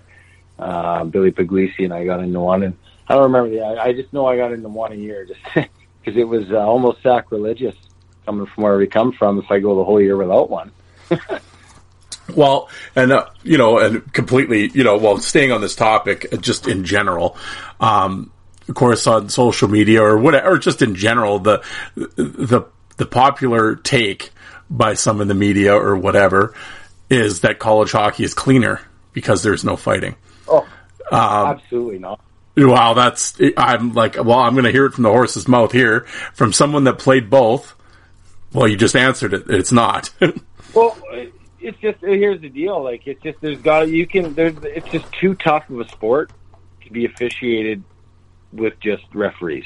There, there has to be, you know, there's a difference between owies and injuries. And if you know, if I'm if I have an owie because you punched me in the face or because you get you know. Uh, that's different. But if you're sticking your knee out and you blow your knee, you blow my knee. Doesn't matter how tough you are. You're not playing next. I myself, I uh, uh, my rook, my probably segue into the next part here. My uh, second year in the minors, after having a good rookie year, all excited to go play in front of my brother and his new team, bunch of new teammates, and I got my season ended with a hit from behind. You know what I mean? Like, uh, you know, that's where you, it doesn't matter how tough you are. If you blow your shoulder, if you blow your knee, if you break your neck, you're out. You know, and it's an emotional game. You have weapons in your hands. It's high. You have big men traveling at high rates of speed it's only a matter, you know, it's a dangerous game. And I would much rather, if you have a problem with something that's going on, you and I squared. I don't care who you, again, if it's, you know, and again, I, my fight card will tell this, you know, Reed Low or, you know, Jason Simon or whoever I had to go, I'd go if I had to, you know, but I would much rather go with you in scrap than have you be pissed off and hammer me from behind. And the funny thing is, the guy that hammered me from behind, I had fought the game before, so he knew I would have went him again if he wanted. But you know, you can't do it when. And so in college, and even you know, just in youth hockey, even today in general, you watch uh, because in youth we were dropping our helmets at 14 years old in Bantam and squaring off. I remember. Yeah. And now it's just it, if there's no the only consequence is you sitting for two and ten, nobody cares. That kid will get over it. But if the consequence is you having to stand up for yourself in front of your mom and dad or your girlfriend or whoever's at the game, your teammates, those that you care about, and man up to the mistake you made, then the game's played with a much different attitude. You know what I mean? Absolutely. And it's just it's it's, it's guys are too fast. You get um, it's only a matter of time before you'll see. We're going to see, and I, I hope I'm wrong. So uh, that's that's one thing for sure. I hope I'm wrong, but I think that as time moves forward with college and junior, the way the game's you know moving away from fighting, you're going to see people with major injuries. Like I mean, broken necks, and that's going to become a big deal. That oh, this person became a well. Guess what? We've seen that stuff before in Saskatchewan. You know, uh, years ago in the 80s and 90s, it happened in, in the in the Western League. I remember when I was a kid. Uh, you know, you need to clean that stuff up, and it's just too prevalent when there's not a consequence. When the only consequence is sitting in the in your timeout yep. for, for two and ten. You know, that's that's just. Uh, and I'll tell you right now that the guys that, as we moved on into pro, and you know, those guys that were pretty cocky in junior got to be pro, they were pretty quiet. A lot of you know, you'd run into guys that were mouthing you in college, and all of a sudden they were pretty quiet. And the guys that you got into it with in in pro and guys that you watched, the heavies that I saw fight, my first I remember my first first pro game in uh, in Memphis. It was the, not my first pro game. It was like I had played the year before in Huntsville, but it was my the start of the season for my first full season. And Sean Byrne and Jason Simon line up with each other, and I was on the ice going, "Holy fuck, these guys are big!" And they teed off, caught each other with a couple, went down, and gave each other a nice pat and pat in the head. I mean, okay, you all right? Yeah, okay, good. I'm out there to knock you on your ass. I'm out there to prove a point, but I'm, you know, I'm not out there to hurt you. The respect level, I guess, is what I'm saying between the players when they do it like that versus players when you start checking from behind, sticking knees out, uh, tomahawking guys with your stick, breaking thumbs, breaking hands with your whacking around with your stick. I mean, the respect level is just much different uh, amongst combatants and amongst players. No, uh, yeah, absolutely. Well, there you go, folks. You heard it here. It's not just me yelling about it on social media. They're right from the right from someone who lived it. Well, you know. Well, it's it's, it's you know, and I I don't think you know, I'm not necessarily saying that oh, there's got to be, you know, fighting in every game. There doesn't, but there, again, back if you want to keep the game clean, if you want to keep it honest, there has to be that outlet. Yep. Um, well, there has to be a consequence, right? There's got to be a consequence. There has to be a consequence. You're Yeah. playing against alpha. All these guys that are out there playing hockey when you get into college, you get into junior pro. They're alpha males. They're the, you know, they're they've always been, you know, one of the better athletes of their group. They're all popular, whatever. Get you know, they're alpha males out there running around, thinking they can get away with whatever they want. Yep. You know what I mean? And if unless there's a consequence, it's beyond, like I said, sitting in your little timeout. Um, I think that the, the game's going to continue to, to push the limits of, and you're going to see more and more guys injured from, you know, uh, knee to knee hits and you know questionable hits, uh, you know, boarding penalties, checking from behind penalties, you know, because and there's no one there, you know, because there's no consequence, I guess. No, absolutely. Yeah. You know, you got you got Johnny Mirasty over there. You got to go to him, or you know, the Gillies fella, or anybody, any of those young, you know, those guys Yeah. come up through. You know, just you know, there's a there's just a completely different attitude, and not only that, just hey, let's go play the game then, right? Let's go. We'll go. We'll play hockey. Well, you try and put in our net. We'll try and put it in theirs. But you want to start um, pushing the limits. There's got to be. I think it's important and crucial. You look at the teams that are successful in the NHL playoffs now; they're all still pretty heavy. You know, Yep. Yep. Well, there's a reason Pat Maroon gets picked up at the deadline, right? And it's uh, and then Yep. look who and then look who wins. Well, there you go. back to back years, back Yeah. to back years. And I talked with Pat when he was with Edmonton. Uh, my son was down in St. Louis playing against his son, and we had a good conversation at the rink with Grandpa Maroon too. Just you know about that and you know, about the way the game's changing. And hey, you, st- you know, Pat was saying, hey, I don't, I don't, I'm not good enough to be on the line with McDavid and Draisaitl, but I'm good enough, you know. But I got a spot in front of the net in your power play, you know. Like I, there's still things that I do well at my size and the way I play the game. And man, what a good player! Look, you know, what a what a great career he's had. Absolutely. Yeah, no, without a doubt. All right, here we are for uh, part two. We're breaking this up here into two parts. Uh, we're here Sunday Sunday afternoon with uh, Derek Reynolds. Well, Derek, we finished up your uh, college, and we got your thoughts on college hockey to close out, and uh, we're gonna uh, we're gonna move on to the pro your pro career. Um, which uh, the Huntsville Channel Cats in '99 2000, you joined them uh, for the last bit of the season and then into the playoffs. Um, Yeah. Well, so you get there and uh, just looking at the roster, you got Jonathan Dubois and Ken Richardson and Greg Lakovic and and uh, all these characters when you when you walk into the room. Uh, Mitch Mitch Wild Thing Shawara, the whole the whole nine. Uh, how were was- how were the how was the walk into that uh, locker room and now turning pro? Well, I mean, it was it was really neat actually. You know, we had just, like I said, uh, lost to, to Michigan State. Back then, they only had uh, a 12 team national tournament, and I believe we finished ranked 13th. So had it been the, the 16 team tournament that it is today, we would have made it in, but it was not. So we were the odd man out that year for the national for the national tournament. So basically, I was done playing hockey, and I knew that you know I just wanted to go try, uh, you know, play play some minor pro and take a run at it. There were some guys that you know come up through the Central League and and made a name for themselves. One that uh, my coach played with was named Steve Webb. Uh, played with Steve uh, Chad Johnson. Played with him in Fort Worth, and he worked himself all the way up from the Central League. He was in the show. Yep. Uh, you know, I think the Islanders had him, you know, and just hard work. And, and, you know, I remember conversations with Chad Johnson just talking about, hey, you know, he was just a hard working guy and he just believed in himself. And, uh, you know, nothing, you know, uh, that was, that was what he was, that was special about him is that he really believed in himself. He believed in his goal that he was going to get himself an opportunity in the NHL and lo and behold, he did. So, you know, hats off to him. And that was kind of the, you know, the roundabout way you know, with what had gone down in Northern and stuff like that, you know, and probably not not a lot of teams wanted to touch me with a ten foot pole at the time, you know. So, uh, you know, it was uh, uh, just that's just the way it was back then. Uh, as far as you know, things were coming around with the with the training side of it and so forth, and and so.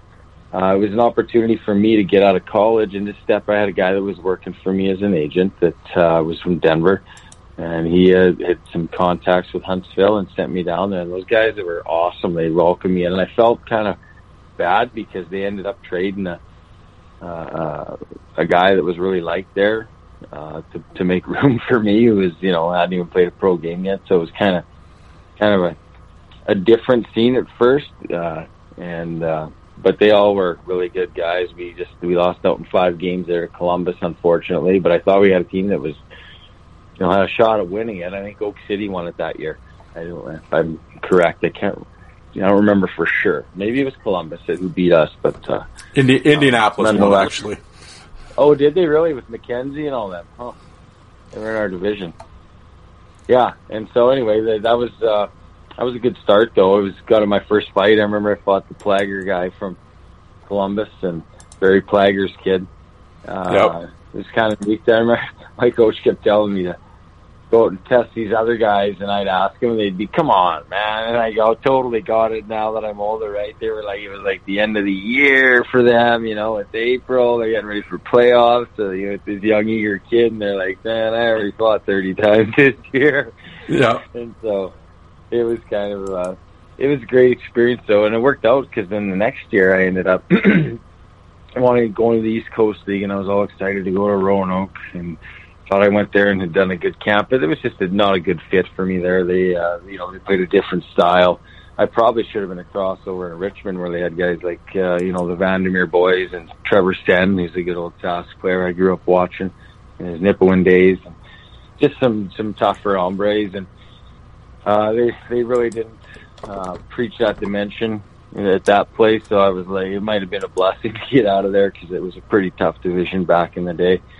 So I ended up going over to Huntsville again because you know I had some some friends that uh, were back for another year. James Patterson was back, and uh, Matt Carmichael, a goaltender. And so I hopped on the road and drove down the Tennessee Valley there to to Huntsville again, and it was uh, yeah, it was just beautiful. It was uh, I just remember Craig Cox being the coach and being happy to have me, and and uh, I was I was excited to be there. So Huntsville is a good town.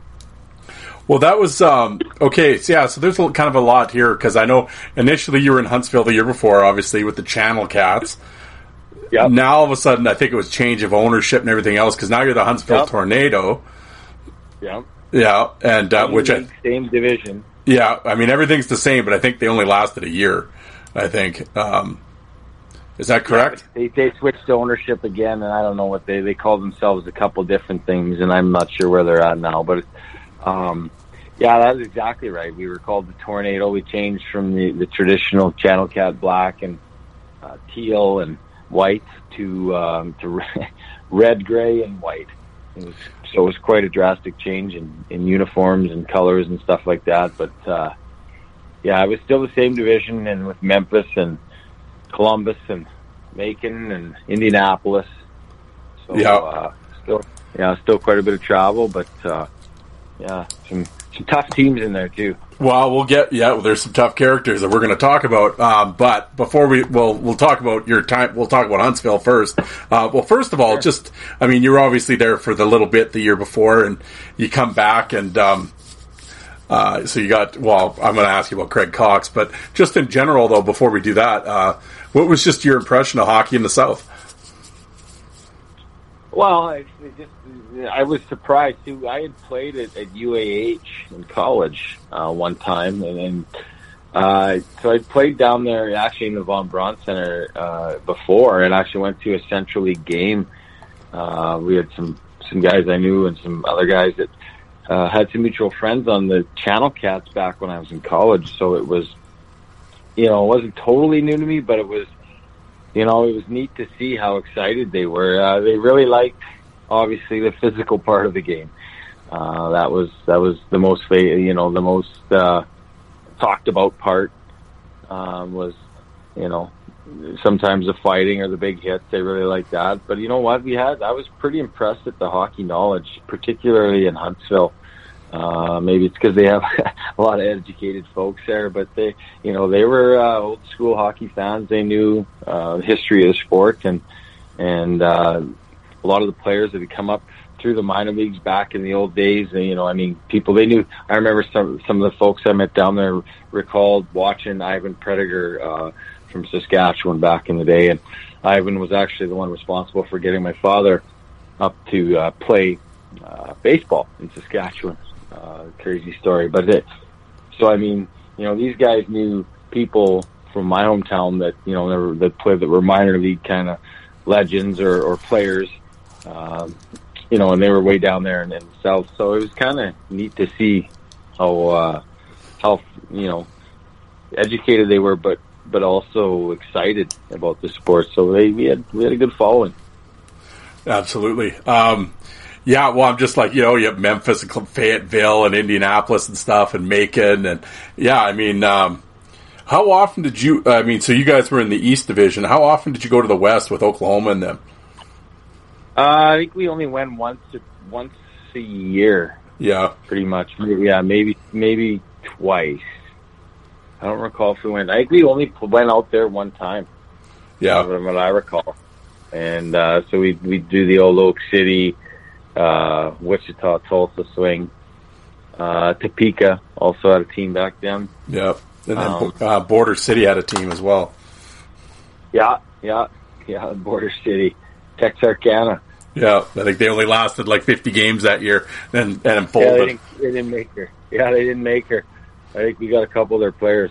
Yeah, crazy stuff. That was that was one of the weird things about the league was the you know we were lucky you know even though the ownership changed hands and I'm sure there was stuff dealt dealt with behind the scenes that were you know that were uh, I don't know let's say irregular yeah. uh, for some of the guys. I think you know we always had our paychecks in our stalls you know come payday and. Um, You- Well, you Yeah, guys, didn't you guys have- didn't have to have a gumball rally to the bank, yeah, to make sure. No. no. we were lucky in that sense.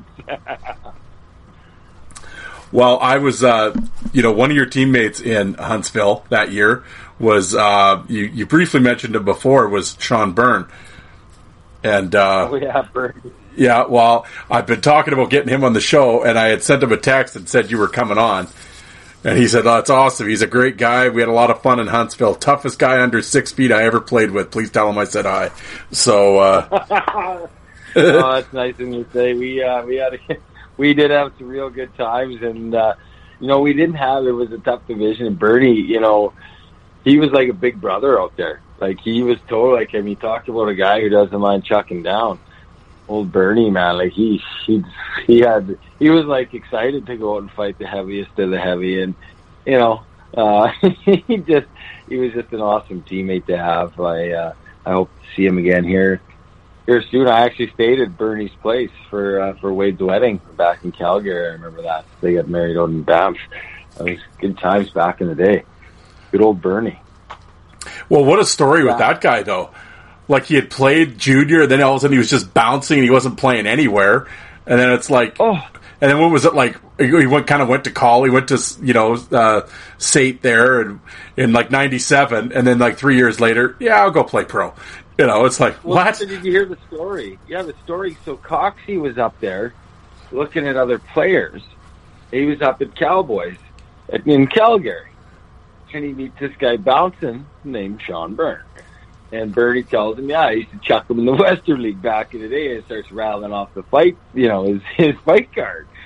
And Coxie, you know, he being the great guy he is, he's he tells the story way better than I do. And he was like, "Get the fuck out of here!" If anybody knows Cox, he used to say that quite a bit. And, and he goes, "You got to come down and play for me in Huntsville, be my heavyweight." And Bernie goes, and Bernie told him, "Well, I'd love to, but I." My jaw is just getting done being wired shut because he had been sucker punched outside of Cowboys uh, you know, a couple weeks before that in the story, he had been sucker punched and he'd had a few beers, and even though his jaw hurt, he went home and went to bed and woke up and his face was the size of a balloon. so he figured he better go and get that taken care of. Uh, so Bernie was just coming off a broken jaw, but still with, you know, like I said, not in any shape to, to fight yet, but he, he committed to Coxie and, yeah, he was down there and he was, he was our guy all year and, you know, he was, he did the job to a T and, you know, one of the best teammates, like I said, I ever had. Just a terrific guy and uh, like a big brother out there. Uh, you know, feel feel a little bit bigger skating around. I felt six foot tall when I was around there when I was skating with him. Yeah, well, like I said, I know. Uh, yeah, I want to get him on the show here, and because I know he has a few stories to tell. But um, well, another teammate you had, of course, everybody listening knows this character um, is Curtis Voth, and I mean he played briefly there, and then and then I know you guys. Uh, uh, he came from Tulsa, and then you shipped him to Memphis. But um, what were your uh, memories of uh, Curtis Voth? Another guy, just a well, a Sass, he's a Sass guy. You know, I mean, a Yep. Saskatoon guy. He's, he's a just. I played midget against him. We were together in junior for a little bit because uh, we when uh, I played for Todd, I believe we had his rights for a bit and ended up letting him go to Flin Flon. Uh, they traded him up there. I'm not sure how it happened, but so I had known Walter and and hung out with him and, and played against him for for quite a few years. And so I was excited that he was my teammate because I knew he was tough as nails. Eh? Like he's like one of the hardest hitters. Talk about guys that are you know tough under six feet. I don't know if he touched six feet or not, but he fought the toughest of the tough too. And it was uh, you know it was real neat to get to play with him again. And uh, uh, he had a, he was just a is a super guy. I stay in touch with him to this day. His uh, his youngest son is a good baseball player Yes. uh, down here down here in the United States. He is, yeah, he's a college player right now. I'm not sure where he's at. Where he's at, he might be at Indiana or at JUCO. I can't remember, but you know, he's he's on his up and up right now, and he's a terrific baseball player. But Vother was just another guy who was just a great teammate, and he had he had some terrific stories. I know. I'm trying to get him on the show. He's, uh, yeah, I know. I want to get him on here. Um, well, I wanted to. to ask him about the Pete Arvanitas story. Yeah, because that was Pete was a tough, pretty tough customer. He was a, he was a, a smaller player, but he was a willing player that played in Oak City back in the day, and he came across Curtis a couple times too many. And have to tell you that story if you can get him on one day. I'll, I'll definitely bring it up. Um, what, I, what was interesting about this, and I didn't realize it until I was kind of going through things. This is right when that documentary "Tough Guys" was getting made. Yeah, Yeah. they rode the bus with us quite a bit. I was, yeah. Well, I was gonna say so because at the time that was some real cutting edge shit, like the behind the scenes mic'd up stuff. Like no one had really kind of. I don't remember. I mean, you know, the NHL, okay, whatever. But I mean, I don't remember seeing like minor league stuff. So I mean, we were all pumped when we saw it. I mean, this is really cool stuff. But I was gonna say, like having the camera crew around, was that a little different? What was that like? It was. Oh, it was. It was kind of neat. Like they, they would literally ride the bus with us, and it was you know it was his name Simon there who hosted the Amazing Race, so he was pretty familiar to all of us, and like they literally rode around with us for months, and it was you know so they got to be buddies, like part of the team. You know what I mean? Like Yeah. after the game, we're all going to eat together, and uh, you know, we're just always hanging together at the same hotels, and they were super guys. And I actually remember the night we said we hung out with them and they were finished filming and they came out for supper and had some drinks and said goodbye. It was a good old time in Huntsville. It was a great evening, but yeah, it was pretty. It was neat because they were they did a lot on. Uh, I remember I got I was mic'd up one night and I got smoked in the Memphis's bench. the door had opened and I stood up and was trying to chuck bombs at everybody throwing them back at me, and all of a sudden it took a butt end in the center of the face, and it was Don Parsons, who who who I don't think ever threw his gloves off. Heck of a hockey player, but then he ducked in behind everybody else, like Lakovic and them. So I was like, I remember you. I'll get you later. I don't think I ever did. I would love to. I would love to have the outtakes from that. Like, I'd love to see this footage Oh. that never made the show. oh, oh, that me too. So would I. Yeah, Yeah. that'd be. They they would have some. They'd have. Oh my god, they must have hours and hours of footage. But um, yeah, a lot of fights because you know, uh, boy, you know, one thing about playing South, you know, the first, and especially in those, le- you know, that league back at that time, you know, in the first period, you know, in any Friday Saturday night game, you know, there's usually at least three, at least two or three tilts, you know. Um, then guys go play hockey. Yeah, well, I mean, yeah, we'll get into who was out there for in a sec here, but yeah, like I was just like, did you guys bust Boss balls for being on that show? Like being the kind of the focal point of it? Oh well, I know we didn't know at the time who was all going to be the focal point because you know they had different guys mic'd up through you know maybe Curtis knew. Oh, okay. Um, so they didn't really specifically like- say we're here for Curtis Voth. no, no, they they had like they'd mic up Bernie and they'd mic up myself and they'd mic up uh, uh, uh, Vosser, whoever, uh, Tim Chuck, Yep. Kiranak, you know, both those guys. You know, like we didn't have a, yeah. They, they, it was just different, you know. They would mic up different guys, so maybe the guys that they knew um, you know, maybe they were just looking for extra footage. I have no idea, but it was uh, so nobody knew until I saw it. You know, and they, they I thought they, they did a pretty good job. You know, um, just portraying what the life is like. You know, um, Well, yeah, and that was everybody. Yeah, I mean, really, when you watch the show, I mean, Bob had a rough season that year. You know, getting into it with the coach and then getting released and whatever. But I was always surprised. Like, did him and Cox get into it? Like, why? They, like, you'd think, why would Craig Oh, Cox no. trade him? Like, why? I don't know what happened. I Coxie, like Coxie and him got along great as, as far as I know. I don't know what happened. I think it was just an opportunity for Curtis. He might have asked to go. Yeah, They might have asked for him, and it might have been an opportunity for him to go to a playoff team that won. So I think he went to Memphis, didn't he? he did. Yeah, Like in the in the division. yeah, Right. So for Coxie to do that, for a player to trade him in the division or let him, you know, do that, it would be a personal favor. He wouldn't just, I'm trading you over here because, you know, especially a player like Voss, because, yeah, it was my, like, to my knowledge, they got along just fine. I Yeah. think it was an opportunity for Curtis to play with a team that had a shot at winning it, uh, from what I recall. Well, another one of your teammates there, he only played the eleven games, and it's and it's such a sad story. And you hear the how unbelievably talented he was, and it was the last Oh. stop was Fogarty, Brian Wow. Fogarty. Wow. Did you see it too? I can't. I oh wow, I can't. I haven't thought. Yeah, Fogs, man. Uh, he started the season there. Wow, what a good. What a nice. I mean, what a Hard goal. nice guy. Just man, you Just know, a, just a train wreck off the couldn't ice. beat his. Couldn't beat his. Couldn't beat his demons, eh? Yeah. Yeah.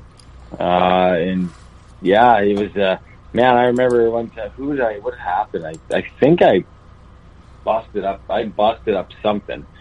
And you know, it's back in the you know early 2000s, so it's they're throwing Vicodin or whatever. And I think they threw me you know ten Vikings. I had a busted up hand from something. Um, I did probably slashing, right? um, anyway, uh, so I remember coming home from practice and being in quite a bit of pain. Uh, and it was, you know, maybe a day or two after it happened. So I went into my room in the bathroom and I went to grab stuff and grab uh, a pill for med for the pain, and uh, they were gone. And the bottle was flipped upside down. So I was with my roommate. I was like, "Hey, did you need some of those?" And he's like, "What are you talking about?" He didn't know what I was talking about. So then, kind of right away, I was like, "Oh." We left the door open and somebody else knows where we live. So I went in point blank and I asked him, I said, Hey folks, did did you take my medicine, bud? And he's like, Yeah, kid, I needed them. And I was like, Okay, but next time just ask me instead of coming in and I'll give them to you. I cause I don't need them. you know? And he's like, Yeah, okay, kid. And I remember thinking I you know, he's such a good guy and such a talented player, but I just felt uh you know, uh I felt bad for him at the time even even though he was, you know, I was a younger player and he was a first round guy, obviously. And you can see his talent too in practice. I mean, whenever he felt like it, if he was, you know, if he had a little bit of sleep in him, you know, he was a pretty talented guy. Uh, actually, I think I had a couple apples to him that year, maybe one or two, where uh, he kind of came in late. And he did them in the tape, and it was just off his tape within, you know, one motion, catch gone, bang in the net. You know, Yep. you saw flashes of, of his ability, but just yeah, it doesn't matter what you are, you know, what your profession is, you know, doctor, lawyer, pro athlete, you know, everyone has their demons that they're fighting, and when someone's to that point, um, it's it's really uh, it's sad. It's sad. You want to help them. No, absolutely, and uh, you know, yeah, I mean that's obviously one of those tragic tales, but yeah, I've had a couple guys on here that have that played with him at, in the minors and stuff, and they were just like, yeah, when the few times, you know, unfortunately, but the few times that he was like clear eyed and and and there, they was like, I'm never seen it. They've never played with anybody that good before. They're like, it's unreal how good the guy was. No. It's- you know, and it's just so sad. You know, it's just yeah. He reminded he reminded me in that league almost of like Jeff Friesen playing Bantam, like when he'd score what he wanted to. Like we did, you know, even though it was only eleven games, like you said, like there was one game where he, he was just like, you know, he had three or four, maybe two or three points, but he was just like it was just like, well, who's it was a different level. Who's who's this guy out here? He he shouldn't be here. Yeah. you know, uh, with the Mad Among Mad Amongst Boys. Uh, you know, he was a terrific player, uh, terrific talent. Yep. Absolutely. Well, now as you were saying, the uh, as, as you make your way around the league, uh, you know, kind of your first year as a pro. Oh, I will also bring up, folks. I mean, I know Derek's not going to say it, so I'll say it for him. I mean, you had a hell of a year, and you were the Central Hockey League Rookie of the Year. You had 22 goals, 53 points, 253 minutes in penalties. So you were doing a little bit of everything when you were out there. Um, but Yeah, that was that was a good year. Yeah, well, that- you know, and I just with that. Sorry. no, go ahead. Oh, I was just thinking of, uh, yeah. I was just I owe a lot of that to Craig. You know, to Cox. He just gave me the opportunity. You know, granted we had some injuries, so I had a chance to move up. You know, from a third or second line role. Uh, and stuff like that. And I've had some real good teammates. Chris George could really put the biscuit in the net. Uh, Igor Bondarev, uh, defense we had who played for Latvia in the uh, Salt Lake Olympics. Uh, he was a terrific, terrific, talented player. Uh, so we had a lot of guys, you know, that might have not been known, uh, you know, locally, but we, we had a decent team. And, uh, it was just a good season. I, I that's of, of all the things that happened in hockey. Um, that was probably, uh, you know, one of the things I was most proud of because that that award was voted on by the players, and so uh, to be voted, you know, that by by uh, your peers is is the biggest compliment. So it was a good year, but I had a lot of help, a lot of just uh, through opportunity and just teammates that were you know, that worked extremely hard and that were very talented. So I was just uh, very fortunate uh, to be in that situation, and it was always you really need to be recognized uh, in that role. But uh, yeah, it was a, it was a terrific, se- you know, season for me individually. Unfortunately, we had we had injuries. We lost guys like Fogs and stuff, you know, who were obviously big big parts of your your squad uh, when you're looking to build at the start of the year. So uh, it was just it was a struggle for us at the start, but we were young and we kept on getting better and better and better as the season went. And it actually we missed the playoffs by one game at the end of the year. We had, at the end of the year we had to win three games in three nights, uh, two on the road. First one being in Fayetteville, which we won. And then we came home and we won against Indianapolis. We had to play Sunday afternoon again in, in Indianapolis, and we ended up losing there by a goal. I think there was an empty netter too, but. Uh, so we were uh, we were a very competitive team in a tough division with some real good teams, and uh, I just have a lot of fond memories from that year. Well, we're going to talk about how you got 253 penalty minutes because I'm going to start naming some names here, and uh, and like you said, you talked about Memphis and how tough they were, and of course in the movie everyone remembers Kevin Holliday, you know, and, Yeah. and uh, but of course they also had Jason Simon and Greg Lakovic. That's insane. yeah, and. And, yeah, uh, well, yeah, and then they trade for Voth. Yeah, Yeah, it was. I mean, they was pretty. They were ridiculous, and they had middleweights too. Brian Tucker, who, you know, for me that was like you know lesser of the evils and getting into it. I wasn't. I wasn't in their league. You know, I I would like I said before. I would step up. I fought Jason one night because Bernie was out, and uh we didn't. Timmer was out. We didn't really have. Uh, I guess Dougie might have been dressed, but he wasn't on the ice, and and he kind of went around and was kind of just bullying again back to that bullying thing. He was just kind of bullying our team around, and I was like, well, somebody's got to do something, or he's just going to skate around all night and push us around. And so, um, you know, I remember just being happy getting to the penalty box, thankful that uh, that it was a, a decent fight, and I and I wasn't hurt.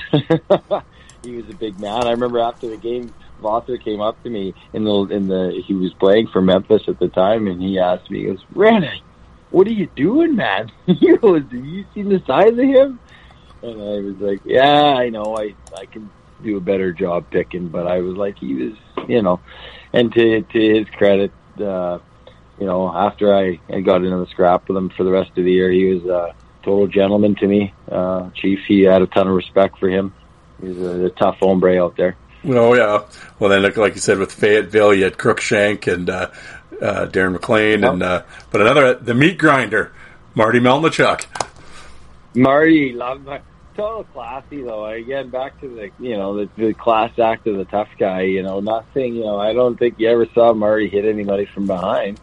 You know, it was time to go. It was time to go, and it was face up, straight up, and and there was a rule. You know, the the unwritten rules. You know, you want to run our tough guys, or you want to get rowdy, you want to touch our goalie. You know, certain things that you, you had a price to pay.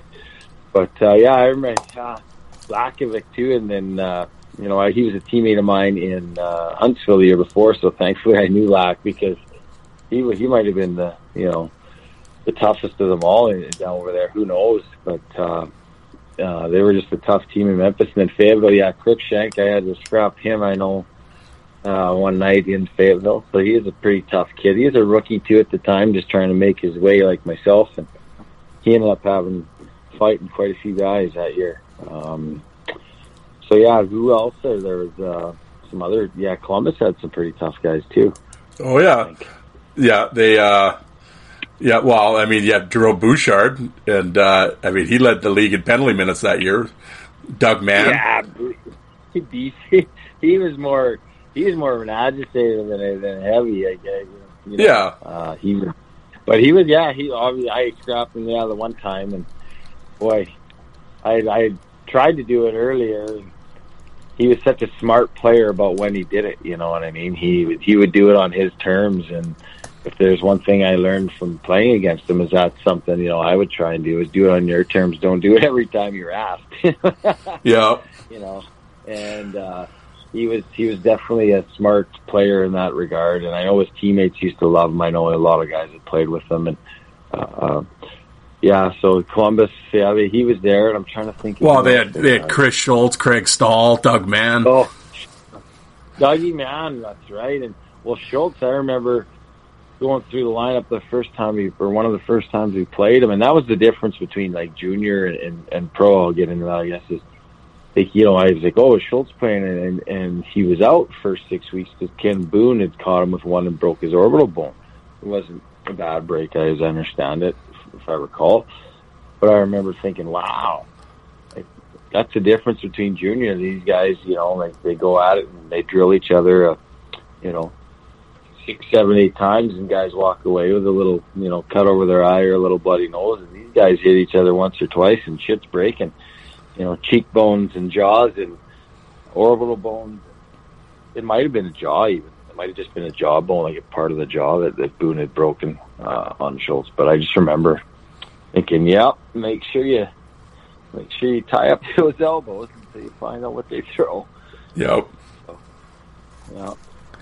Well, I wanted to ask you about, uh, of course, Indianapolis. Um, two of the characters, uh, then they're both, oddly enough, they're both in that documentary, uh, was of Oh. course Brendan Christian and Mark LaForge.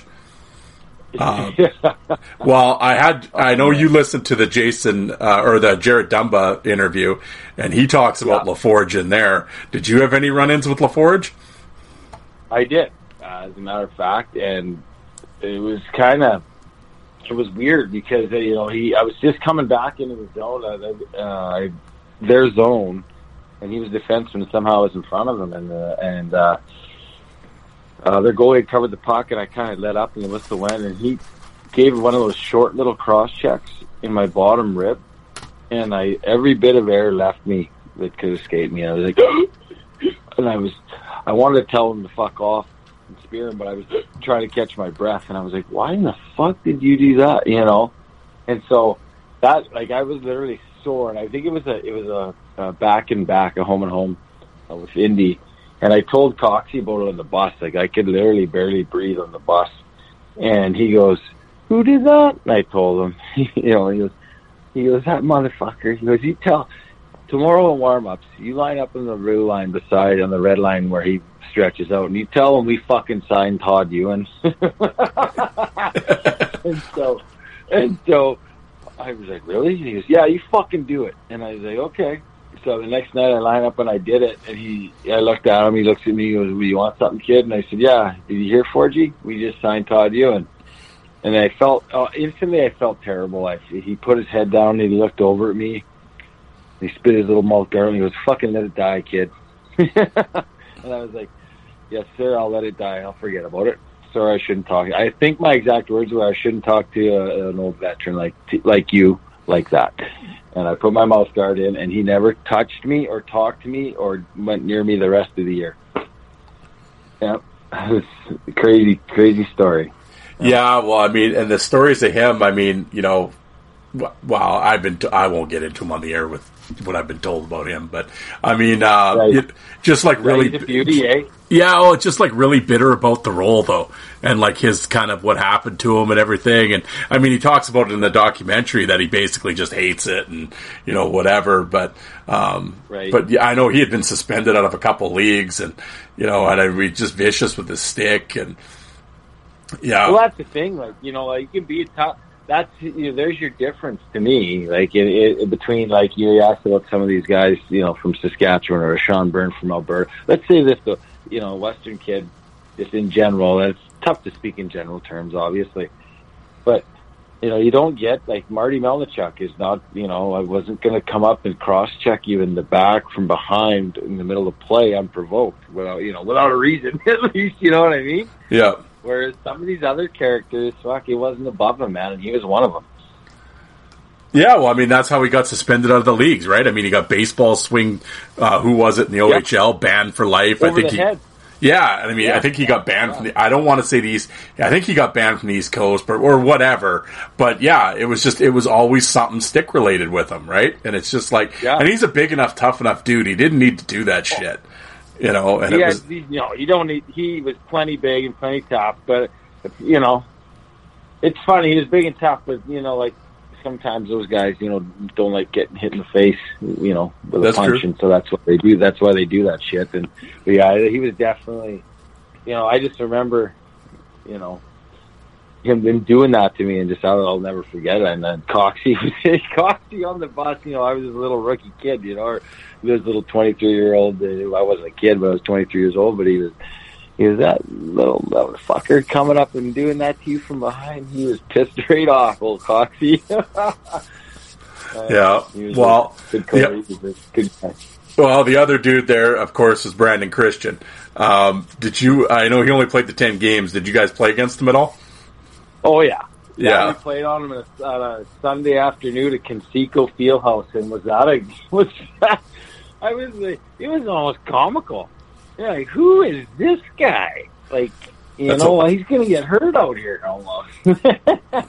he wasn't the best skater, you know what I mean? But uh, he was a big guy. You know what? I again, I don't know. I maybe because I wasn't the heavyweight, or maybe I don't. I can't remember if him and Bernie. I know Christian got kicked out of the game that he played. I, him and Bernie might even fought, from what I, I don't recall. Um, but I just remember uh, he fell down pretty quick in the fight, uh, and and uh, I just don't remember who it was. But yeah, I remember playing against him, and it was at Conseco Fieldhouse on a Sunday, so it was a big crowd there in Indianapolis. A lot of fun. Yeah, I think there was you know fourteen or fifteen thousand people, and he was all stirred up. You know, he his two shifts appeared. He was running around out there, and you know, back then, you know, six steps to finish your check after the pucks moved. Eh, no call. Yeah, Yeah, it was quite comical almost, you know, like because you know, like he wasn't. He was a tough guy, but I'll tell you right now, again, like he wasn't out there to hurt anybody. You know what I mean? He was almost a, you know, you could tell it was almost like a rush for him or a show for him. You know, like, you know, there were other guys that were much more scary than him. That's for sure. He was, it was, he was pretty funny. Uh, he was, he was a big dude though. I'll yeah, he was. Yeah, well, he was like, yeah, he liked to, he was a goalie, but he liked fighting so much he decided to play out. You know, that's how it started. And then he was like, yeah, he bounced around with Johnstown and Wheeling and everything. The Quebec League ended up being the perfect place for him because that would be the show, right? Oh, so, absolutely. Yeah, tailor made for the show. Big, big dude with the skullet, and oh yeah, here we go. Yeah, that'd be perfect for him, man. Yeah. a Yeah, yeah, he was there in the Quebec League for a long time. Yeah. Oh, Um, Well, leaving Huntsville, uh, so you have the big year there, yeah, you know, rookie of the year and all that. Um, at this point, uh, well, the next following year you go to San Diego. Um, was that your first pick, or did you uh, did you want to go to the East Coast or anything? That was my first pick. Uh, you know, Steve Martinson was our head coach there, and he had kind of sold me on, you know, we got a little deal with Hershey, and we'd like to send some guys up there to the American League. And I knew they were going to have another real good team. Yep. The All Star game the year before was out there, and I was had a chance to play with uh, Dumba and a few other guys in the in the All Star game. Uh, I think Dumba was in it. Uh, Yep. Anyway, uh, we we uh, got to play out there, uh, and so I met a few other players uh, that had played there, and, and my brother actually is a detective out in San Diego, all the way from North Battleford, Saskatchewan. He's a uh, homicide detective out there. At the time, uh, was out there, and so I thought, hey, my my brother's out there. I love he's nine years older than me. I'd love to go play in front of him. They're going to have a good team. Uh, you know, chance they won it last year, you know. So it was just for me, it was that was the place I wanted to go. And I was Well, and, and it's. San Diego. I mean, I could think of worse places in the world to be. Oh, right. Absolutely. You know, it's a, it's a terrific town, and so I was, I was super excited to get out there and, and uh, get started. And boy, we we had a good team, but again, that, that team just got bit by the injury bug. I think we had, you know, come January, I think we had something like five or six players on the season-ending IR. Like it was, it was a lot, it was just one of them seasons. Yeah. Well, not only again, you have Martinson, who was a tough dude, and um. I, what a what a coach. Uh, I mean, what success he's had coaching, though, unbelievable. I mean, Oh yeah, absolutely. I'm like, I, I mean, yeah, and I mean, I don't, you know, I mean, maybe he's just, you know, he's in the East Coast, he's happy where he is, he can run his own show, and people leave him alone. Maybe that's what he wants, but it's like this guy's. I'm just looking one, two, three, four, five, six. This guy's won like nine championships. It's like this guy can't move up. Like, how is he not in the American Right. League? Or, I mean, I don't know. Like, I don't understand. I mean, I don't know. Maybe he's got heat with Well, somebody. I don't know. you know, you know this game though. There's lots, lots of, you know, lots of who, you know, who knows. Oh, exactly. You know, like there's ridiculous. Steve Johnson, another, you know, I'd mentioned him in my junior career. Like, you know, I remember he was up for the North Dakota job, and uh, they gave it to an old teammate of his, Hakstol, who did really well there, and you know, then then it moved on to to whoever was next. Uh, gosh, he was he's done a good job too, and he's, but I mean, you know, I remember him being up for it. I mean, like, you know, he's won this, he's won this, and he's done so many good things. Like, what's the guy need to do to get an opportunity? So, I think you know there's never a rhyme or reason, but yeah, he you know he obviously knew what he was knows what he's doing, and he's a heck of a, a recruiter of players and knows how to put a team together. I'll tell you that, like how to put a mix of guys together. You know, you don't need 12 goal scorers out there. You don't need 12 playmakers. You don't need you know 12 tough guys. You know, you need a mix. You need a mix of guys. You need puck moving defensemen. You know, you need uh, big big defensemen uh, uh, to move the puck out. Everyone needs to be able to skate. You know, he, he just knows how to put a team together. Yeah, well, and he certainly liked his tough guys because I mean, before that they had Wagner out there for years causing shit.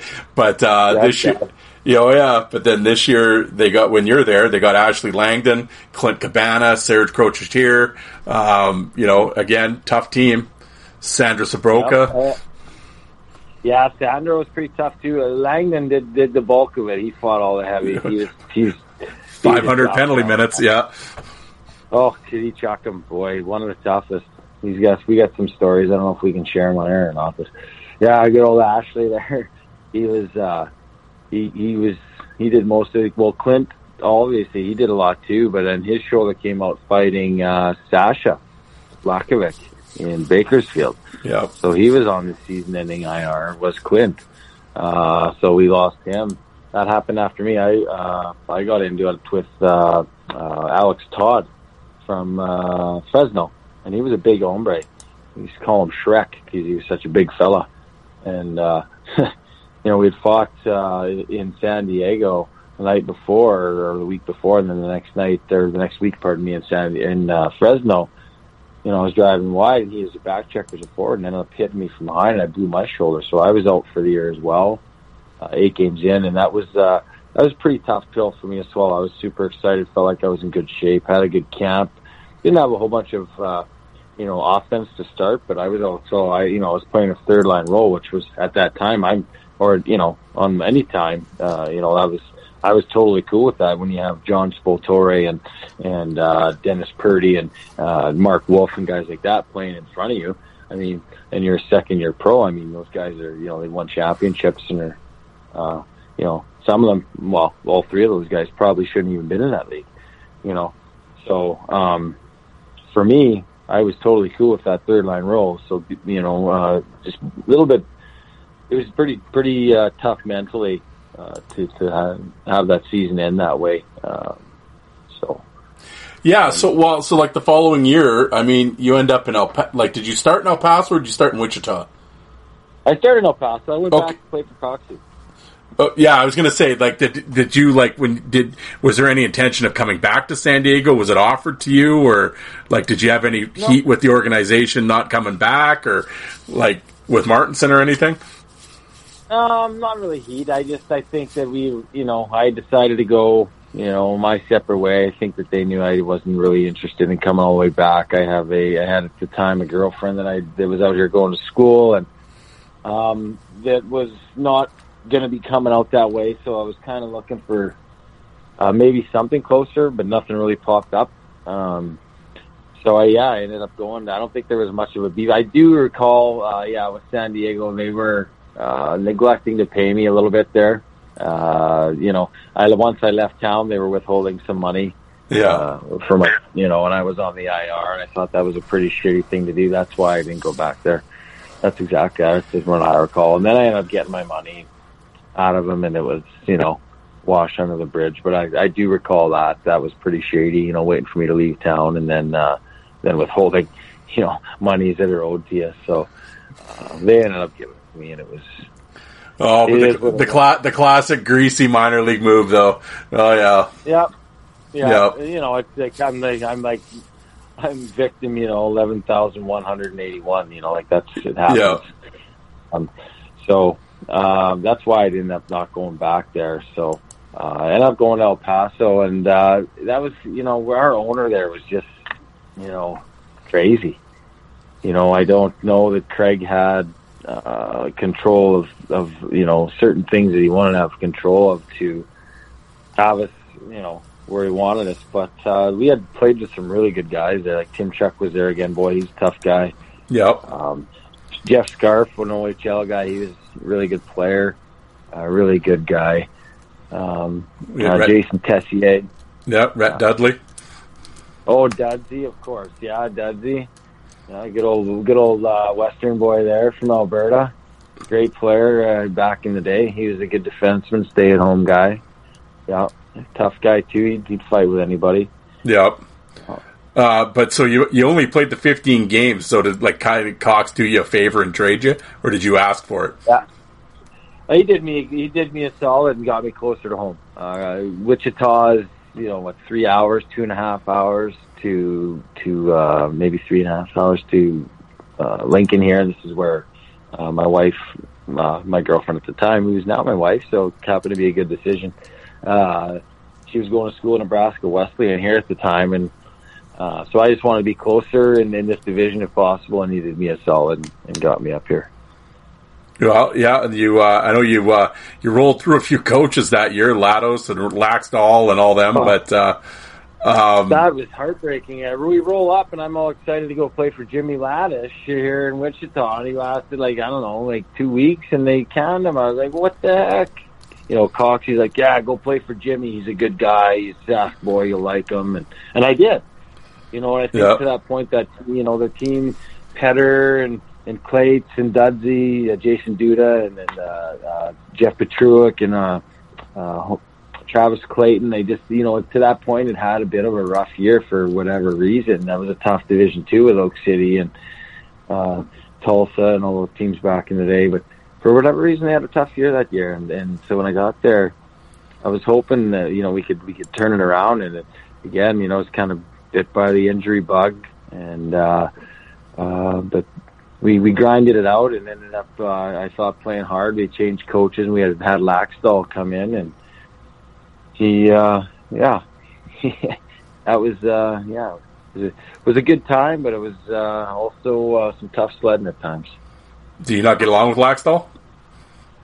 well i don't mind him at all i thought he was uh you know like yeah I, I thought he was a decent guy but i thought he was uh yeah he would i wouldn't call him on christmas There you go. Uh, you know, everyone has that. But I mean, uh, we'll we'll talk about some of the teams in your uh, in your division just quickly. Uh, of course, Oklahoma being the big one. Um, you know, and there's a couple characters. Uh, well, of course, Dumba and everybody was on that sh- on that. But uh, I got to ask you about uh, you know another Sass boy, uh, and I know I always say I know he's listening. Uh, Les Borsheim. oh yeah yeah big guy big tough Les yeah he was uh he's a I mean, again, one of those dudes you'd rather not, you know. I mean, Yeah. If, he, if I had to, you know, he's gonna put a cross check in my ear. I guess we'll have to, but just more, more thing. And again, that code thing again. He's a Saskatchewan boy. You know, if you if you're going to the net and you put an elbow in his ear, you know, there might be something to answer for. But he's just not going to just seek out, you know, do do what LaForge did, do you? You know, You know what I mean? It's, it's just not in his in his genetic code. It was just he's tough and probably a little, you know, probably tougher too. You know what I mean? oh yeah. And that's probably why he knew he didn't have to do that stuff. You know, so But yeah, like they got yo, like you said, they got Les and Tyler Fleck back there, and then of course Cefalo and Dave Shields and you know Dubois again But and all them. Yeah, Doobie and I had a good scrap my last year in Tulsa. Went all the way around the nets. Jonathan, I, he was a lefty, good guy. I remember he was saying it was uh, six to two, and he said we have to put on a show. And I said, "Come on, Doobie, are you sure? We should. You don't want to find someone else?" he goes, "Nope." And I said, "Okay." good, good old times. We're old teammates, so yeah. it didn't look exactly. like it for the next 35, 40 seconds. That's for sure. that guy was a that guy's a great player in the Central League. Oh, absolutely. You know, and a good teammate too. He was a crafty playmaker and a tough. You know, stood up for himself. Was a tough guy. He played in a tough division, and you know, I think he played a lot with Mike DeGurse too. You know, The uh, Goose, that yeah. team. Yeah, I love Goose. One of the best teammates ever. It was our captain there my last year or my last few games that I played, and uh, you know, and he had Goose out there. I'd be. I felt a little bigger too. Yeah. Yeah. Hey, did you ever have any uh, any run-ins with uh, well in Amarillo with uh, Neil Pasilico or Screwy St. Louis? I did not. We No? did not play them a whole bunch. It didn't seem. No, I didn't see any. I know I was lucky enough to see some of those guys. Uh, and Rattray was out there. Dave Rattray at one Yeah. point. And he was out there. He was another tough. No, I was. Uh, I was lucky enough. This, this, those must have been the nights we just settled down and played hockey. How about Dallas So, Anderson I in do- Tulsa? Yeah, big tall fella. Yeah. He was a big, yeah, he was a tough fella. Um, I, I remember Bernie and him. I think got into. I can't remember who got into it with him. Oh, it was Plummer, Aaron Plum, playing with us in Wichita. Yeah, big tough guy, BC boy. Yep. Well, I was going to say it, and just in talking here and, and everything with your fights, it, it, just looking back. I mean, uh, I mean, we got your final season. We'll talk about here shortly. But uh, who was your like your toughest fight? Ooh, uh, toughest in that. Well, I do remember uh, we were in in. Well, as far as like the toughest guy I ever fought, or like the time that I was like, you know, whoa, I better. The toughest guy, one of the toughest guys I ever fought, like were probably you know Reed Lower or uh, Jason Simon. Uh, you know, uh, Ryan Reed was a pretty tough guy. Um, let's see, there's you know, uh, it's just hard to think of, you know, all of them back then, you know, from the one the years past. But uh, But I mean, you could just like throw out names, right? Like uh, you know, when you like in Memphis, Riley Cote was there, and like Dan Oh, yeah. And Sprout, Lee Jacobson, Joe, John Murphy. You know, like did you ever have any run-ins with these guys? Legault, did you run into Legault? Nope, not even running. We only played them once a year, so most of mine were like with, uh, you know, uh, Brian Tucker, uh, Kenny Getz. Uh, Oh, Kenny uh, Get well. Kenny Getz, yeah. Yeah, it's a good guy. Uh, uh, let's see, uh, like I said, Simon. I'm trying to just think back. Bishard, uh, Kirkshank. Um, so got into with all those guys. Um, there's another tough guy that was uh, that I got into a couple of times. That played with Marty in Fayetteville. He was kind of he was lighter than Marty, wasn't? But uh, him and I went out a few times that year. Um, there was a guy on junior. I just I should probably reference this like because I remember. I just always remember it well. Is uh, we were winning about you know we had a good team that that year. The as an 18 year old in that league, uh, the league we played Weyburn in the finals, and we were playing in Flin Flon, and the game had gotten out of hand, about six or seven to one, and Foth and Jacobson had fought, fought in the second period, and, and I remember the coach coming in at the time and saying, uh, "Stay out of the penalty box, guys." Going into the third, and he kind of laughed, and we were all we knew it was coming. We were taping wrists and putting tough skin on, and we had all our tough guys out for the first shift, Borgford and uh, Wilderman and other, you know. And so I, I lost the face-off. I took the draw at center ice, and they dumped it in on net. Sidoric again on net, and, and he covered it up, and they came flying in and snowed him. And Borgford gave the guy a little cross-check, and I was just kind of floating back into the zone, and all I saw were gloves falling off.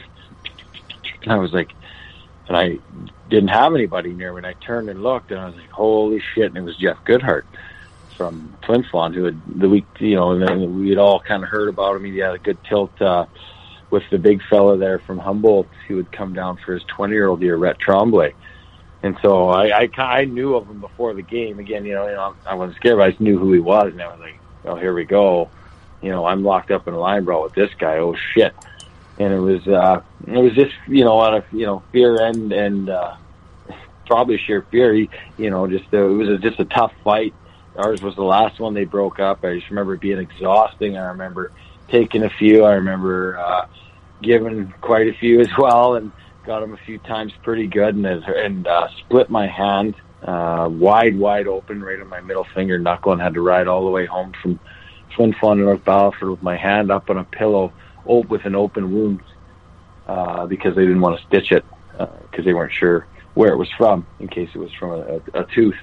Uh, but I just remember that fight in particular just being an absolute war, and, and it lasted so long because they broke up four other fights before ours, and he was just a real strong, real tough fella. I remember, uh, and uh, so that's one of the toughest, like you know, fights as far as fighting goes. Uh, that was a good one, but uh, some of the other ones, you know, when I fought those big fellas, you know, I couldn't. I wasn't a guy that could step in with a guy like Belak or or uh, or some of the taller fellas and grab by the collar. You know, I have to. I'd have to. You know, take a couple, work my way, and getting the getting the cuffs and switching hands and stuff like that. And once I did that, you know, I kind of I kind of made it my my mission to make an art form of it, and uh, and that's you know it made me it gave me the ability actually to step up a weight class and and uh, every now and then get into it with some of those heavy hitters. Did you do any? Were you a jersey guy? Did you do anything to your jerseys? Any tearaway Oh, yeah. sleeves not- or uh, anything jersey. tie downs and stuff? I did. I had a good tie down, and I had I like to have loose loose collar, or loose uh, arms, so I could slip out of it. So yes, I always had a jersey that was way too big, so I could slip out. Uh, it happened to me a few times. Doobie did it. Du- Dubois did it to me. Slipped out that, so it was made it a pretty good fight. But I remember um, just more than anything, just I, I like to manipulate the other guy's jersey. You know, like if if you know, that's why MMA fighters come in and they don't have long sleeves on. You know, um, they, it's uh, it can give you an advantage if you can uh, get get guys by the inside of their elbows and and uh, use use you know you don't have to be stronger that way. Then you can use uh, just leverage and, and guide punches away and so forth and, and, and get inside. But uh, yeah, it was just uh, a different thing, a different way of fighting that uh, I had to do to to fight the big fellas. I couldn't stand back and grab by the collar.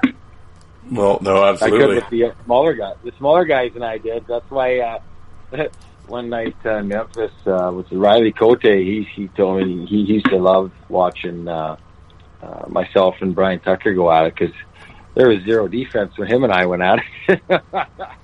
you know, no collar grabbing there. We were just we were about the same size, so we just like to punch each other's face off. Well, the uh, the following year you end up in Tulsa to start the year, and then you uh, Yeah. you, you close it out in in uh, uh, well back in Huntsville um, in the what, what was it the uh, Southeast Hockey League, but uh, Southern Pro Hockey League. Oh, Yeah, the initial. now, eh? Yes. Um, the beginning stages of it. Before we go from Tulsa, though, I know I've, I've kept you a long time, so I won't keep you too much longer. But a couple of the names I have to ask you about um, that you played Sure. with. Um, well, one briefly, he was a former guest of the show. He was only there for nine games with Jordan Roach.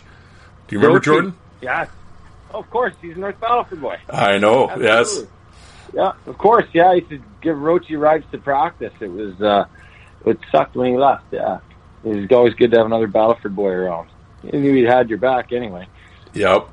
Well, you had another, uh, well, another guy that sort of kind of flies under the radar, but I've had a few guests saying that uh, he could hit. Uh, was uh, Jordan Flodell. Oh, yeah. so I fought Floey. That's one of another guys. See, I forget my fight card. I, a lot of these guys hit me pretty hard, you know. Well, apparently he So, could uh, hit hard.